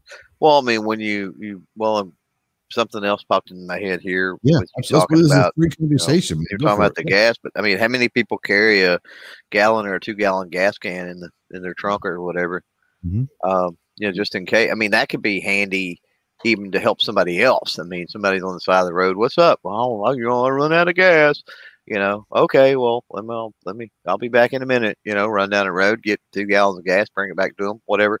Uh, but, you know, not only for you, I mean, maybe you got to grab that and take off walking because for whatever reason. Um, right. gas gauges can lie and sometimes you can get lost or, you know, something else can happen.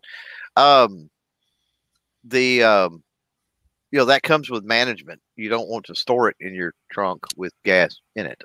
Um, but, um, the um, when you were talking about CPR, um, yeah. you know, especially last year with you know so many things like taking a hard pivot to online and everything else.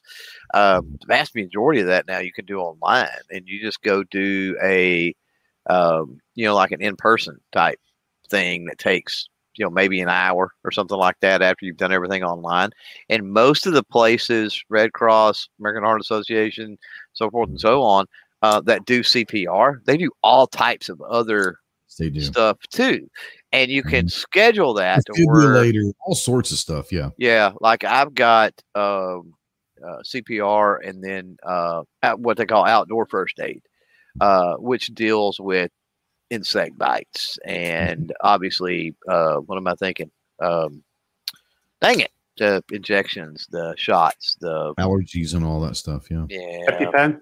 Yeah, the EpiPen use using the EpiPen. You, have, that, which, you always have to have that because you've got to have um, an EpiPen with you. Uh, but then you know, yeah, yeah, yeah, it wasn't a big deal for me, but somebody doesn't use one. You know what I mean? Um, mm-hmm. And then um, you know, talks about that. It talks about plants like uh, poison ivy, poison oak. Uh, you know, different allergic reactions, breaks, cuts. Mm-hmm. You know, nothing. You know, doesn't cover anything super major, but you know, it covers pretty much anything that you would uh, that would happen in the in the great outdoors. Yep. Um, and so yeah, it was like an extra to to add that on was an extra fifteen bucks, I think, right. and then it took an extra maybe thirty minutes.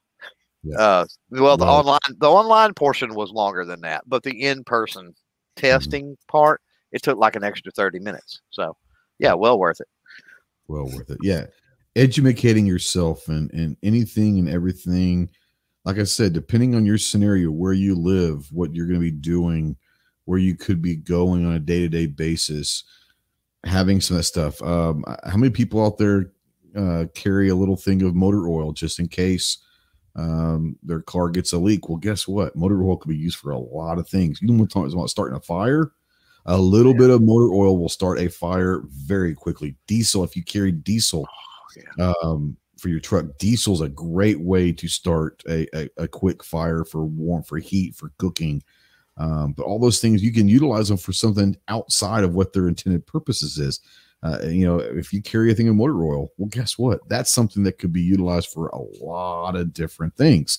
So, just like I said, keep that in mind as well. Um, alcohol, um, people, you know, don't think about it, but you know, if you've got yellow, Oh. That was not my pup. Um, there you go. Uh, yeah, mandatory carry says, uh, gotta, it reminds me, gotta get oil in my car. Yes, you do. Uh, I carry, uh, I, last month, you need to go get your oil change, buddy. I carry, and it, it's a convenience thing for me. You're going to use it eventually anyway, right? Yeah. I yep. carry, um, you know, you can buy the jugs, the big jugs, like a oil sure. change in a jug, whatever. I don't know how many quarts it. I think it's like six quarts or something in there. Right. Um, I carry that in a filter in my in the toolbox of my truck, and then you know, if I change my oil, assuming somebody else doesn't do it, right? Um, then uh, yeah, I just I'll replace that, you know.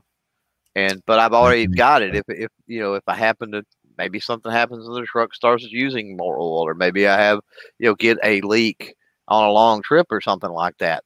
You know, keep in mind that one quart might not be enough. By the time that you're you know, check oil light, whatever, low oil light, all that comes Mm, on. Yeah, one quart's not going to do One nothing. quart is not going to be enough. So I would say go ahead and get that gallon jug, the whatever the big jug is, uh, and put that away. A lot of people don't think about it either, but antifreeze, Antifreeze, coolant. Yeah. uh, uh, yeah, your coolant, yeah, yeah, Um, Uh, yeah, because- wind- windshield wiper fluid. It sounds crazy, but Yeah. you never know. I mean, if Um, you live in the south and where you have a lot of bugs, that stuff is is a necessity sometimes. I'll tell you, and and application is a pain in the rear and everything else, but Rain-X, man, Rain-X, your yeah, sure. um, oh my god, and that helps with bugs and just anything that sticks to the windshield and stuff. It seems During like the winter time, um, I'll I'll I'll take the the the heat the can the heat in a can type thing. Yeah. In the winter time, because if if if it starts raining, it freezes overnight. You spray that on your windshield and it melts Yep. that ice like that. That you know. Uh, one thing to think about Yep. once again, it- it's not it's it, it's not. I want I don't want everyone to do everything we're saying. You got to pick and choose what you want to do. But you're talking about oil and an oil filter. Once again, you can start a fire with oil and an oil filter. Just those Right. two items. If you have, I mean, once again, everything that we're talking about yeah. Can be used for multiple purposes if you're willing and able to think outside the box. Did Um, um If you're in that crazy situation where, you know, weird stuff's happening and you've got to survive, you're going to have to be able to think of creative ways to survive. You're going to need heat, you're going to need food, and you're going to need water. did anybody mention earlier about blankets or anything? Um, so not yet because I I keep I think I, I've done a video on my vehicle, but I Dude. keep a couple fleece blankets Yeah. at all times in my truck. Yeah. I carry fleece. Uh, I've got a couple hoodies that stay in there that I don't wear that they stay in there Right. uh, for just for me but for other people. I I've take got- mine out every now and then to wash them, but that's about it. Yeah. Well, uh, I, I've got them. I've got them in a bag and they're wrapped up, and so they're not going to get dirty. But yeah, yeah, I, I Um, carry blankets and and sweatshirts. So the moving blankets from like Harbor Freight, oh, that's a good uh, one. Yeah, very very affordable. And so if you ever get those could there's a thick enough those could actually be shelter if you needed them. because Oh yeah, they're, they're you know if you ever got Yeah. stranded out, you know where you're Mhm. in your vehicle and you just needed that extra warmth. Plus, a lot of people don't think about it, but you know what if you got to change a tire? I mean, you can put that down on the ground, right? Yeah. Um, what Absolutely. if what if you get off somewhere and a lot of people don't think about this and winter storms coming through? Well, you could throw that over your windshield. Right. And then you don't have to spray and scrape ice like you're talking about. Right. All you got to do is Mhm. pull that blanket off. Um, so you know, there's a lot of different. Uh, but I mean, a tarp. You, you were talking about a tarp earlier. yeah. I have um, a tarp. I keep a tarp and some ponchos in my bag. The- so I've got Uh, a stuff like tarp. A tarp can serve the same purpose for covering a windshield, or like I said, getting underneath your car, changing a tire, whatever. The, the to me the drawback of the tarp is it doesn't provide warmth necessarily if you you know needed to wrap up in it. Uh, well, I also have um, right here.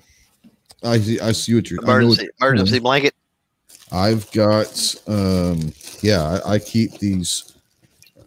But then it also won't dry you if you're wet, which a which a blanket would do too. You could use it almost as That's a true. towel.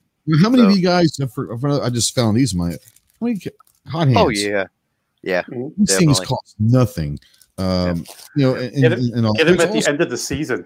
They expire. Be careful with them because they do, expire. they do. Uh, but this is something that Clover and I were actually talking about on a phone call.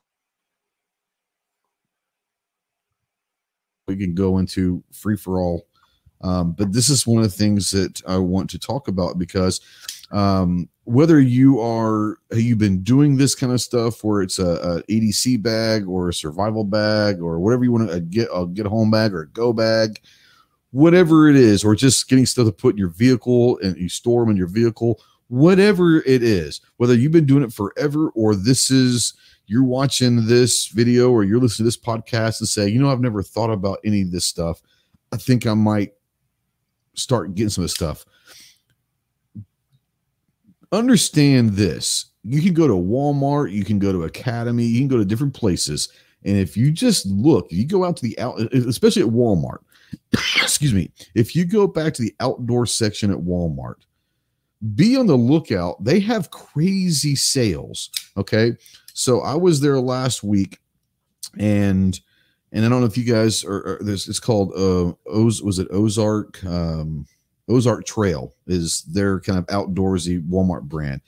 And they had little bitty flip knives about half the size of this for a dollar. I got six, they only had six left, so I grabbed all six for so for six dollars. I've got six knives. Are they the greatest thing in the world? No, but guess what? If I lose them or they break, I don't care. I didn't spend a lot of money, but I can put them in my glove compartment. I can put them in a bag. I can put them in a pocket. I can put them. I've got six of them now. I probably got 20 of them, but I bought six more for a dollar a piece. Um, you were talking about some things that you guys got because we never really talk about this as well, but we talk about the water, but talking about tumblers and all that.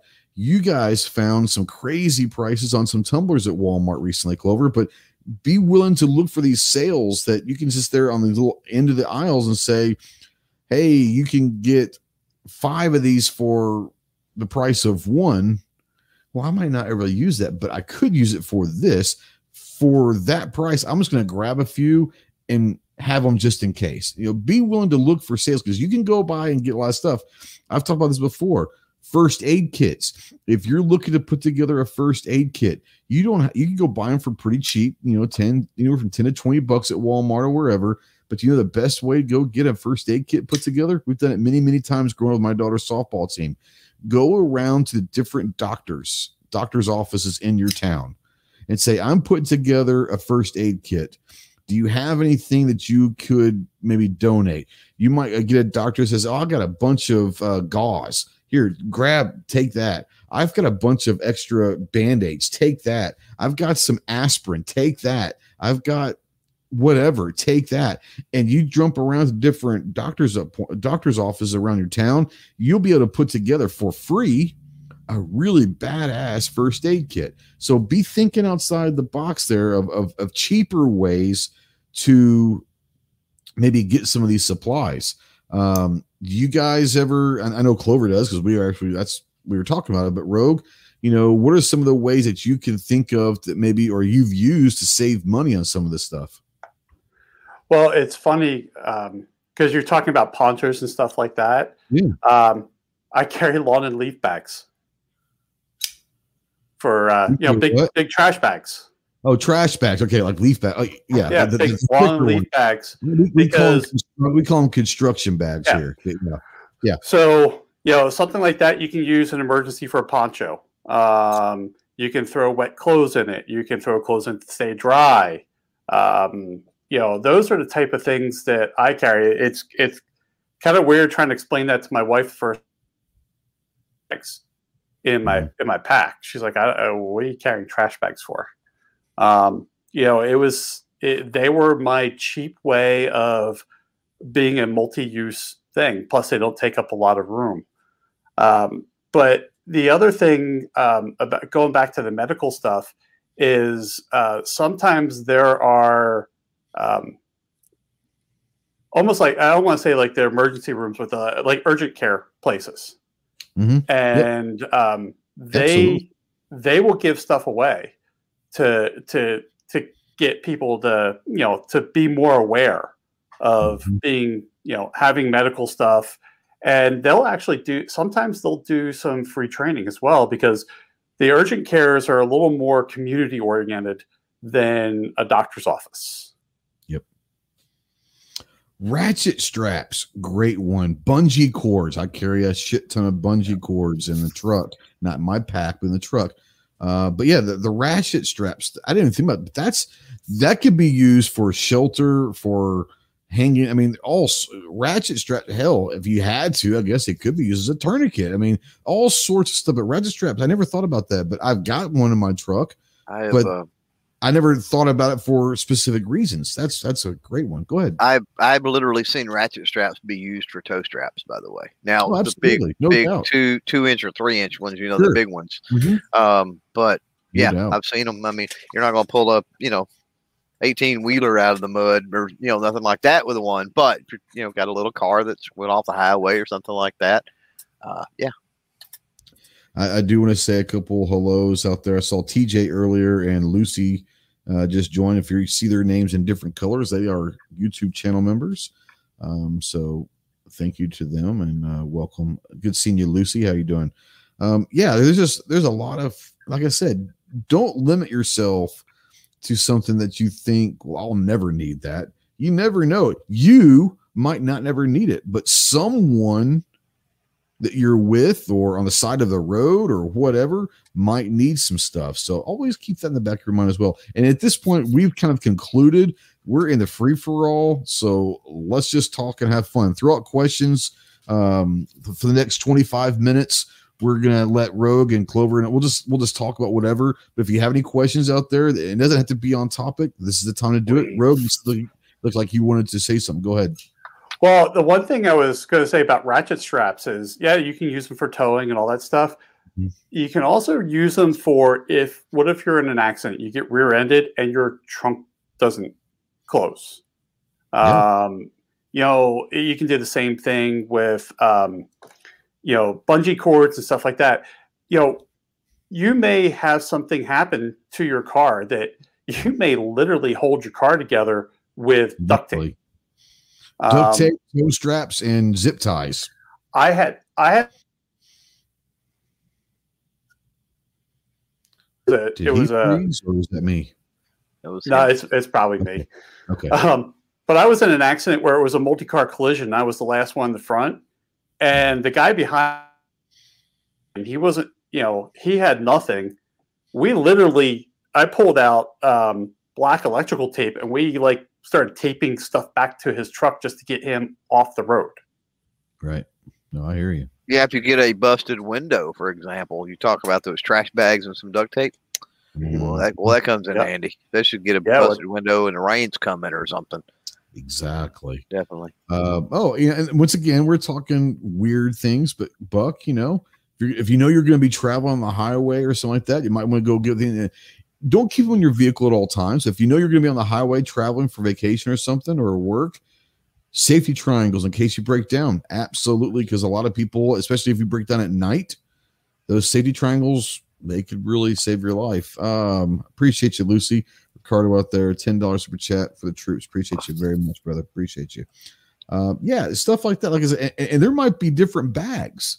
There might be a, a, a bag that you have every day, but there also might be a bag for if you're going to go on the highway for a vacation. Yeah, flares and fire extinguisher. You know, there might be a bag that you're going to go if you're going to be going to camp out or you're going to be going here. You can have different bags for different types of scenarios as well.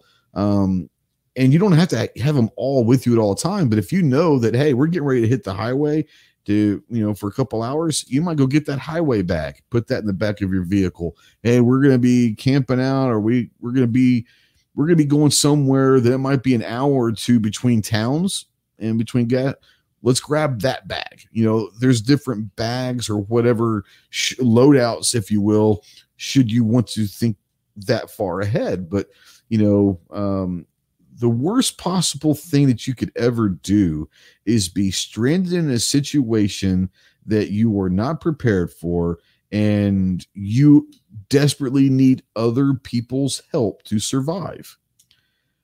Because what if you don't find anyone? What if no one drives by? What if you know you're in that middle of nowhere scenario that no one's coming to help you uh, you can't get a hold of anyone. There, you haven't seen a car drive by you in two hours, and you're an hour from the nearest part of civilization.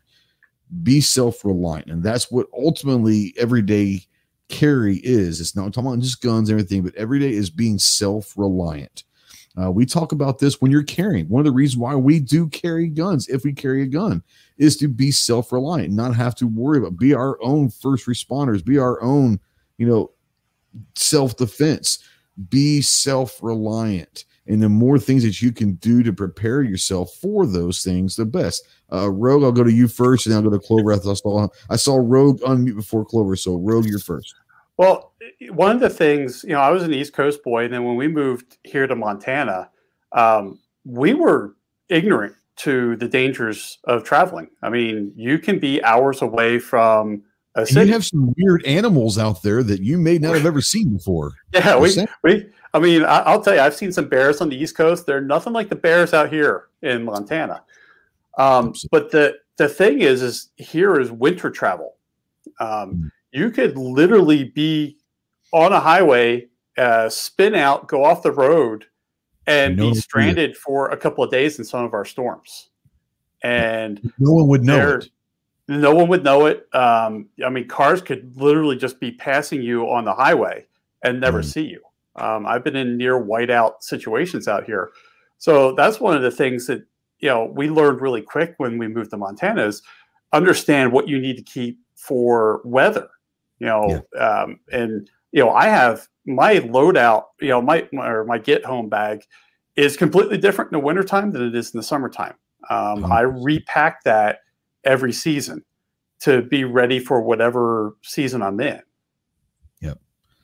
Uh, Jason brings up a great point. Good idea to have everyone's phone numbers on a piece of paper also a prepaid cell phone.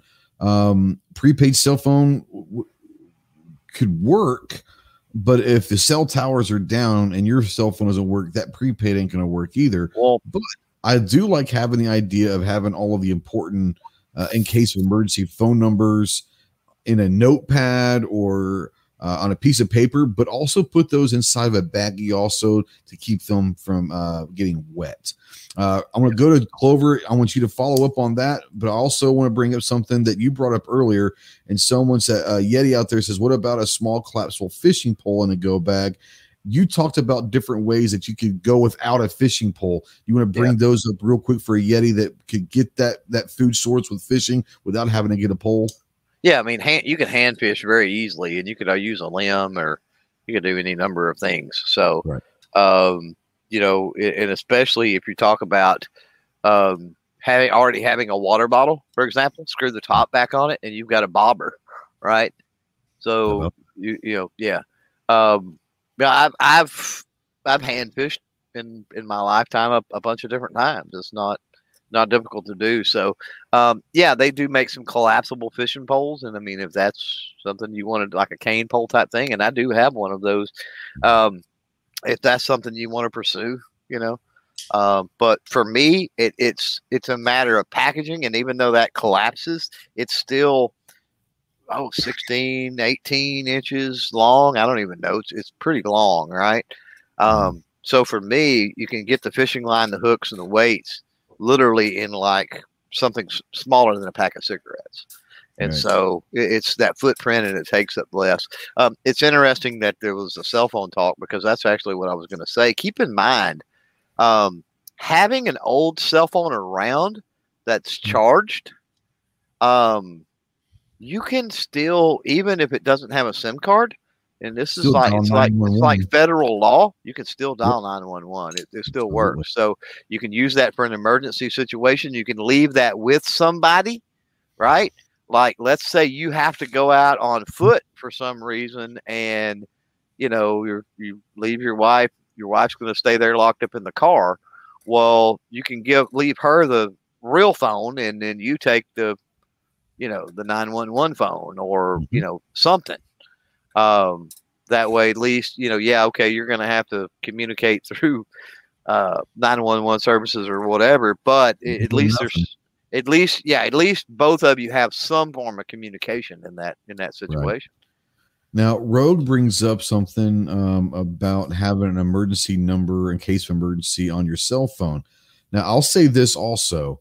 Uh, what I suggest is if you are the person that has facial recognition or a thumbprint or some sort of maze to unlock your phone not just you know if you're if you have security or multiple levels of security to even unlock your phone think about something um, write on a piece of paper or whatever or even on your computer screen and just type out um, if found, call this number and maybe put your wife's or your husband, whatever, your kid's phone number. And then below it say, in case of emergency, please contact and then leave three names and numbers. Take a picture of it with your phone. Okay. And then take that picture and make that your lock screen on your cell phone. So if someone finds you, you're in a wreck, or you, they find your cell phone, and they're not going to be able to unlock your phone to get your in case of emergency files or all that.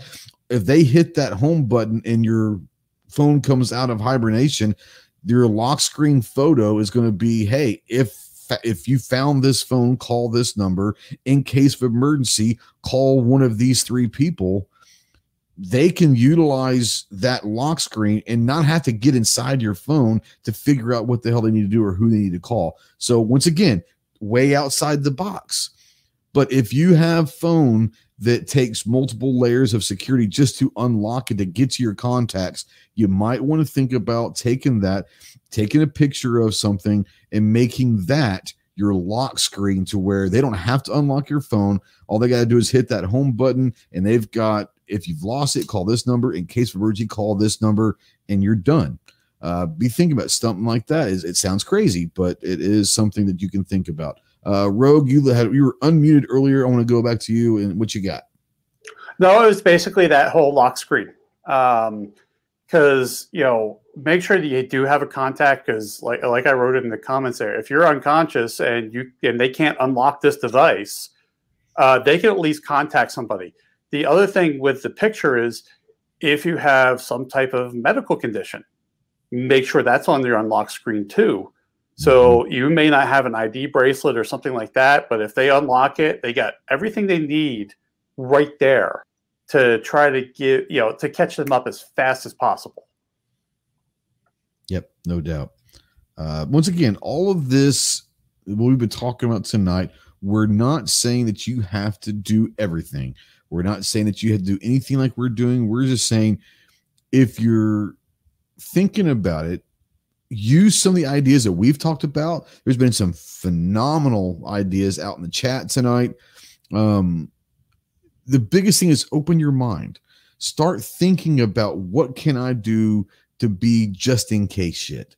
Okay, just in case shit goes down the hill, just in case something happens, just in case am I prepared or worst case scenario, I'm hurt. Will my family be okay in this vehicle or wherever to get to safety if, if I'm not able to do anything?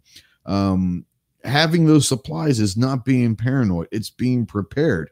And you can literally put them in the trunk of your vehicle and totally never think about them again. The great thing is, is if you should ever need something, it's there. So be thinking about that. Um, you need a good knife. I mean, I, I knives are. I am not a knife snob. I am not one of those guys that have to have certain brands. I like auto blades. I like, um, you know, uh, flip up knives, whatever they want to call them. Um, I much rather have an, uh, an assisted knife or an auto knife than a fixed blade, but I'll always have either a Ka-Bar or a nice fixed camp knife or a karambit, something that's fixed that I can have for whatever the different things are. But um, yeah, blades are, are going to be uh, crucial. Um, and I think that everyone, no matter who you are, what you do for a living, where you live, I think everyone should probably have a knife either on them or in their vehicle or in their purse or in their backpack or whatever. A knife even if it's just to open letters, you know, it's whatever, you know, go ahead. Well, it's funny is, um, so, you know, we were talking earlier about pens and going through the wash. Uh, the way I actually got my wife to carry a knife was kind of um, aside. Yeah, it was that way. I didn't plan on it, but she got sick of me throwing my my pants in the wash with my knife in it, and then banging around. So eventually, she started confiscating the knives that um, that I had, and uh, it's just a couple weeks ago. She cleaned out her purse, and there was three knives that she confiscated from me in her purse. And I'm like, at least she's got something. At least she's got them. And what do they say? Two is one, and one is none. Yep, three is for me. Yeah, and that's just one of those things. Like I said, the biggest thing that we can tell you, at least I can tell you, and I'm going to let Rogue and Clover here in a minute kind of do your thing. But the big thing I can tell you is keep an open mind. And you don't have to have one bag. You can have a different bag for different scenarios that you don't have to have them all in the vehicle. But if you know you're going to do certain thing, okay, I'm gonna go grab this bag or I'm gonna go grab that bag. I make sure I've got everything in there.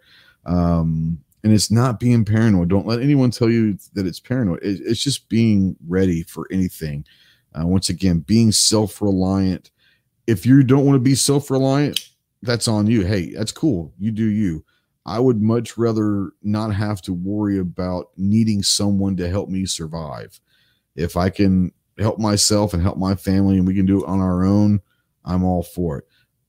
If we need help, we've got ways to get help. But um, having having self reliance is a big big thing because at that point you know that no matter what God throws at you, no matter what scenario happens, you're going to be able to get through it. Uh, so I'm going to start with Rogue right now and kind of recap everything we've been talking about for the last hour and a half, two hours. Anything that you want to touch on that we haven't touched on, and um, and all that stuff. And we'll do our we'll do our plugs here in a second. But this is more still anything that we we you want to bring up or touch on. You know, my biggest thing is I don't want to be a drain on the system. You know, if there is uh, some type of incident or accident or whatever, I don't want to be the one taking resources away from those who need them.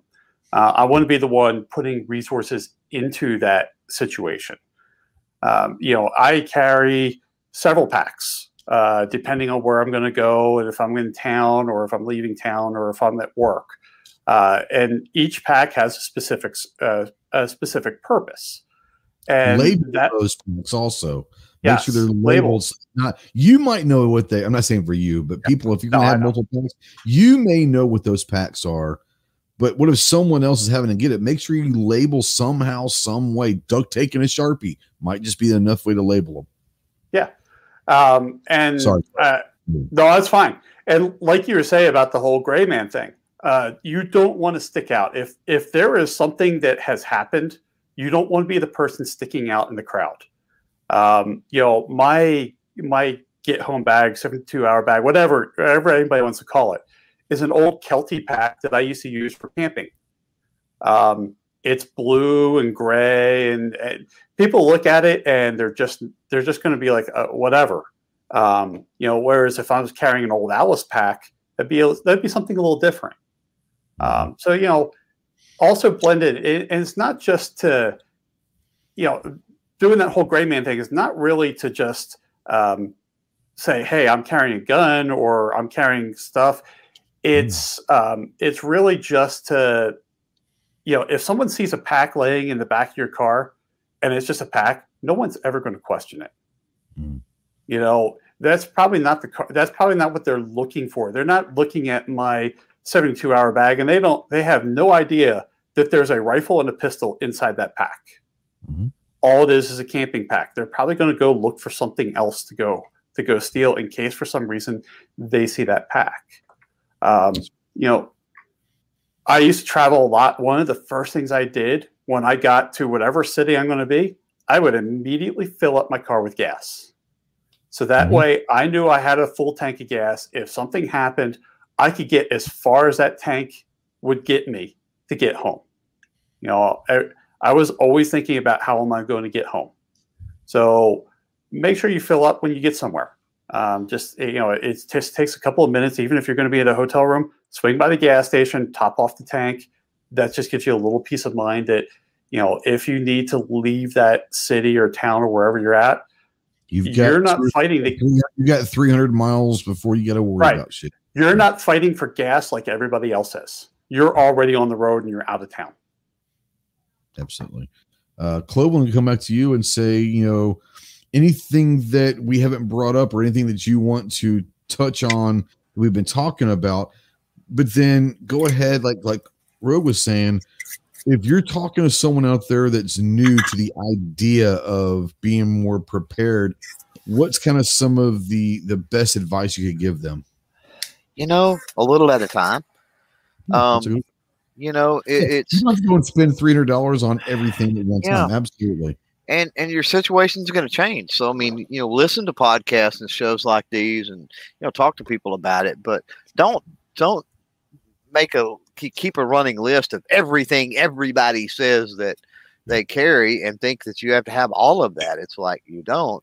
Um, and it's okay to, you know, get one thing and then a few months later go, well, did I really need that? I, I didn't need that. And then, oh, but I need this, right? And so it's a it's an ever evolving thing. So, you know, don't yeah, don't don't get in a rush necessarily uh, to do it. And you know, at the same time, understand it's going to be ever evolving, so don't stress out over it too much. Um, you know, at the end of the day, um, you know, one of the things, and, and we don't, we didn't really talk about it. We talked about kind of the mentality of things. Mm-hmm. Yeah. But you know, at the end of the day, with EDC, I mean, you're right. I mean, it's your brain. It's it's situational awareness. You know, if you can avoid ever being in a situation where you need any of that stuff, then you're there. You go. Yeah, there you go. And that requires no money whatsoever to do that. It's it's all brain power and you know just being able to to sidestep situations. If you know, uh, like like uh, Rogue said, if it's like, well, you know, I know that my car is well maintained. I know that it's got plenty of gas. I'm not going to break down. I know I'm not driving through going through a bad neighborhood. I'm, you know, that sort of thing. Then, um, yeah, it's it's you know, what is it? An ounce of prevention is worth a pound of cure, or something like that. Is is is what they say. So, uh, yeah, try to hit things off at the past. I like it. Um, yeah, if if there's someone out there that might be starting this, the whole mindset and all of that of EDC, and someone say, what are the bare essentials? The bare essentials. I'm going to tell you there are five things that I think that everyone should have, either on their person, in a bag, in their vehicle, somewhere they can always have access to it. It's heat, a heat source of some kind food, water, light, and a knife. Those five things. You have a light and a knife that you can keep on your person at all times, or a multi tool or whatever, something with an edge that you could utilize for whatever. But the biggest things for survival are heat, water, and food. You can go about seven to 10 days without food.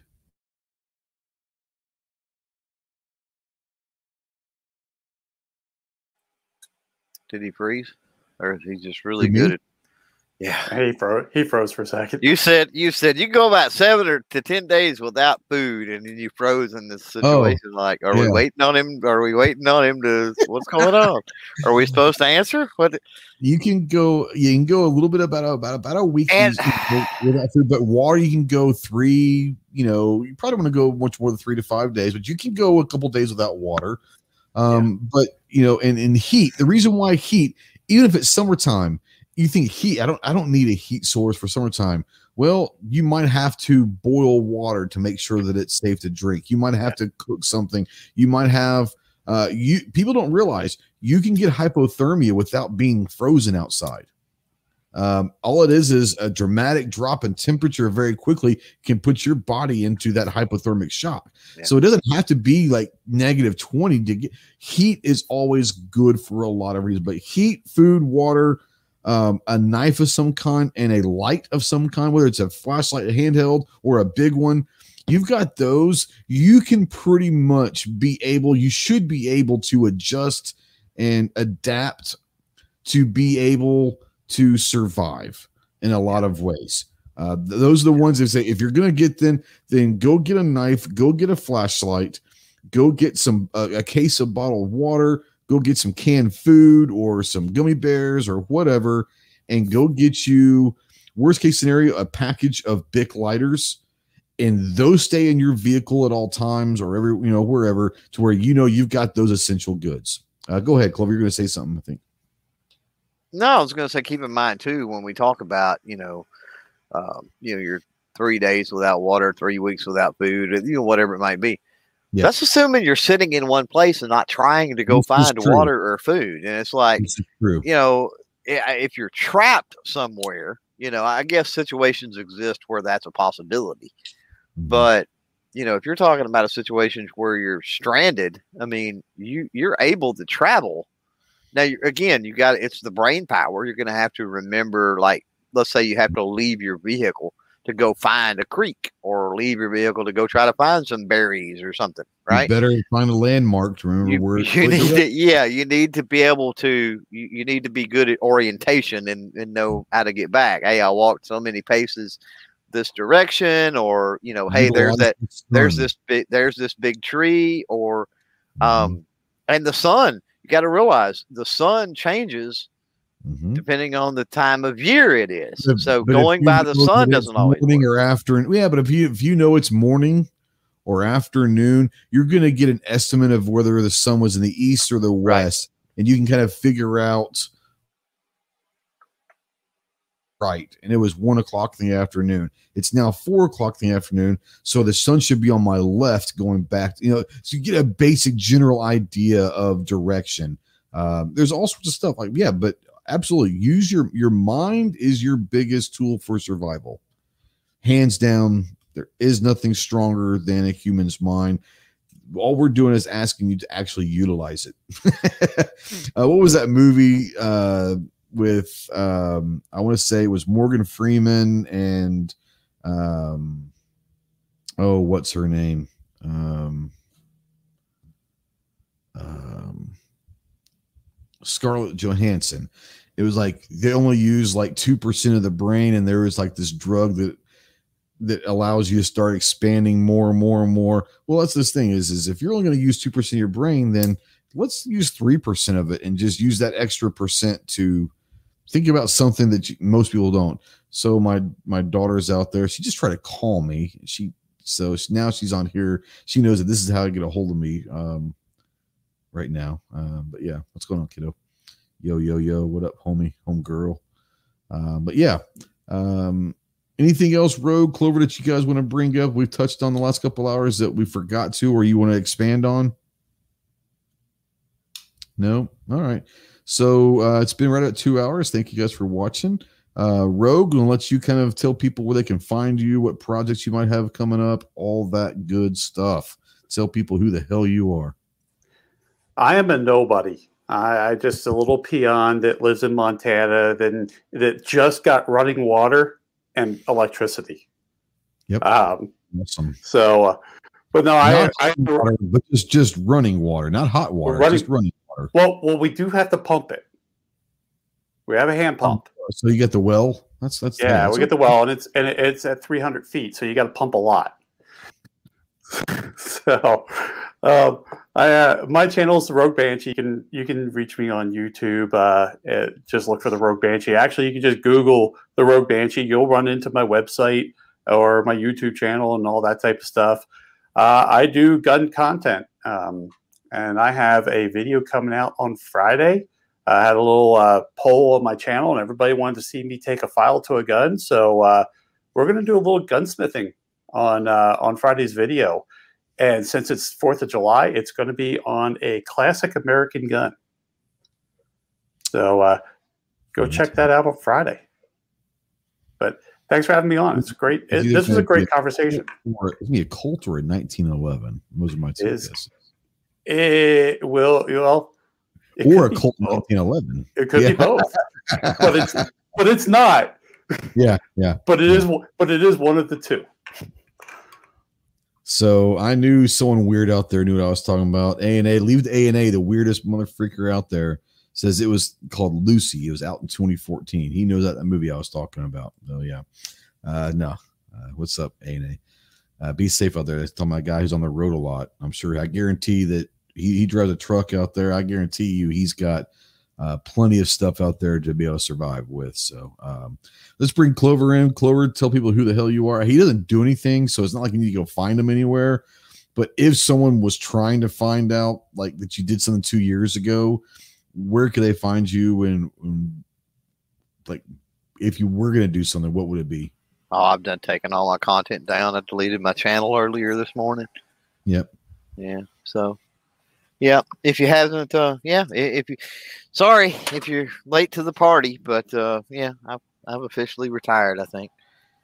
Uh, no, I mean I'm I'm And we everywhere. thank you for that. I'm sorry. Did I say that out loud? I'm sorry. Right. Uh, nah, I'm I'm everywhere. People know they know where to find me. Google Clover Tack, and you're probably going to find them. Among other things, you might not want to find, like Japanese gaming or something. Um, if you do Ghost Tactical, it's an eclectic mixture of what you're going to find in a Google search. A lot of airsoft, a lot of uh, all sorts of uh, war sim stuff, a lot of uh, Tom Clancy video game stuff, and, and then we're kind of thrown in there too. So it is what it is. Um, yeah. Um, you got a show tomorrow night? You got anything coming up uh, as far as podcasts you want to talk about? Uh, yeah, we'll do the Thursday night nerd chat. Thursday sure. It's only Tuesday. I'm sorry. Yeah. Yeah, Thursday. Yeah. Yeah. Do. yeah, we'll do that, and then uh, there'll be a video drop on uh, on Sunday. I'm working on trying to get caught up, and eventually, once I can get caught up, I'll probably start doing double video drops every week. But got to get to a uh, get to a certain point first, unfortunately. Mhm. Yeah, remember this weekend, guys, is the 4th of July weekend. It is the weekend that we celebrate our birthday. Um, enjoy it. There's a lot of bullshit and a lot of stuff that goes on in our country right now. But as bad as you think your life is, and as bad as you think it is out there, I promise you, we're still the envy of the world. We're still the light of the world. We are still the greatest country in the world. And that sounds arrogant, but I promise you, you don't know how good you have it until you go somewhere where it's not America. Um, my daughter says, I love you. I love you too. Peace out. Um, remember who we are. Remember that even on our worst day, we we live like a king compared to other people. And our worst day, and as, as bad as politics has gotten, we're still the beacon of freedom in this world. Um, we talk about this a lot, and, and, and I bring it up a lot, and Clover does. We talked about it, you know, a year or two ago when Hong Kong riots were going on, and they were talking about freedom, and Hong Kong wanted to be free from China. And they were all of this. What did they use as a symbol of freedom? It was the American flag. So um, we are still America. We are not um, as bad as people say. Could it be better? Sure. We always want to strive for better things. But just remember, uh, this weekend is the 4th of July. We get to um, celebrate, uh, goodness gracious, 245 years, I believe. Is that right? 245 years? I believe that's right. 1776 to 2021. Yeah, yeah, 245 years. So enjoy that. Enjoy being American. Uh, let's try to be better citizens out there. Let's try to help one another. If you see someone broken down on the side of the road, don't just drive by it laughing at them. You never know. You never know what the problem is. But be better citizens. Be one of the best lines that I ever heard, uh, and it was from Marcus Luttrell in a speech that he gave. I don't remember where it was, but I saw it, listened to it, and um, they were talking about um, people thanking him for his service and thanking you for all of that stuff. And, you know, what can we do to thank you for what you did? And he said, be a better American.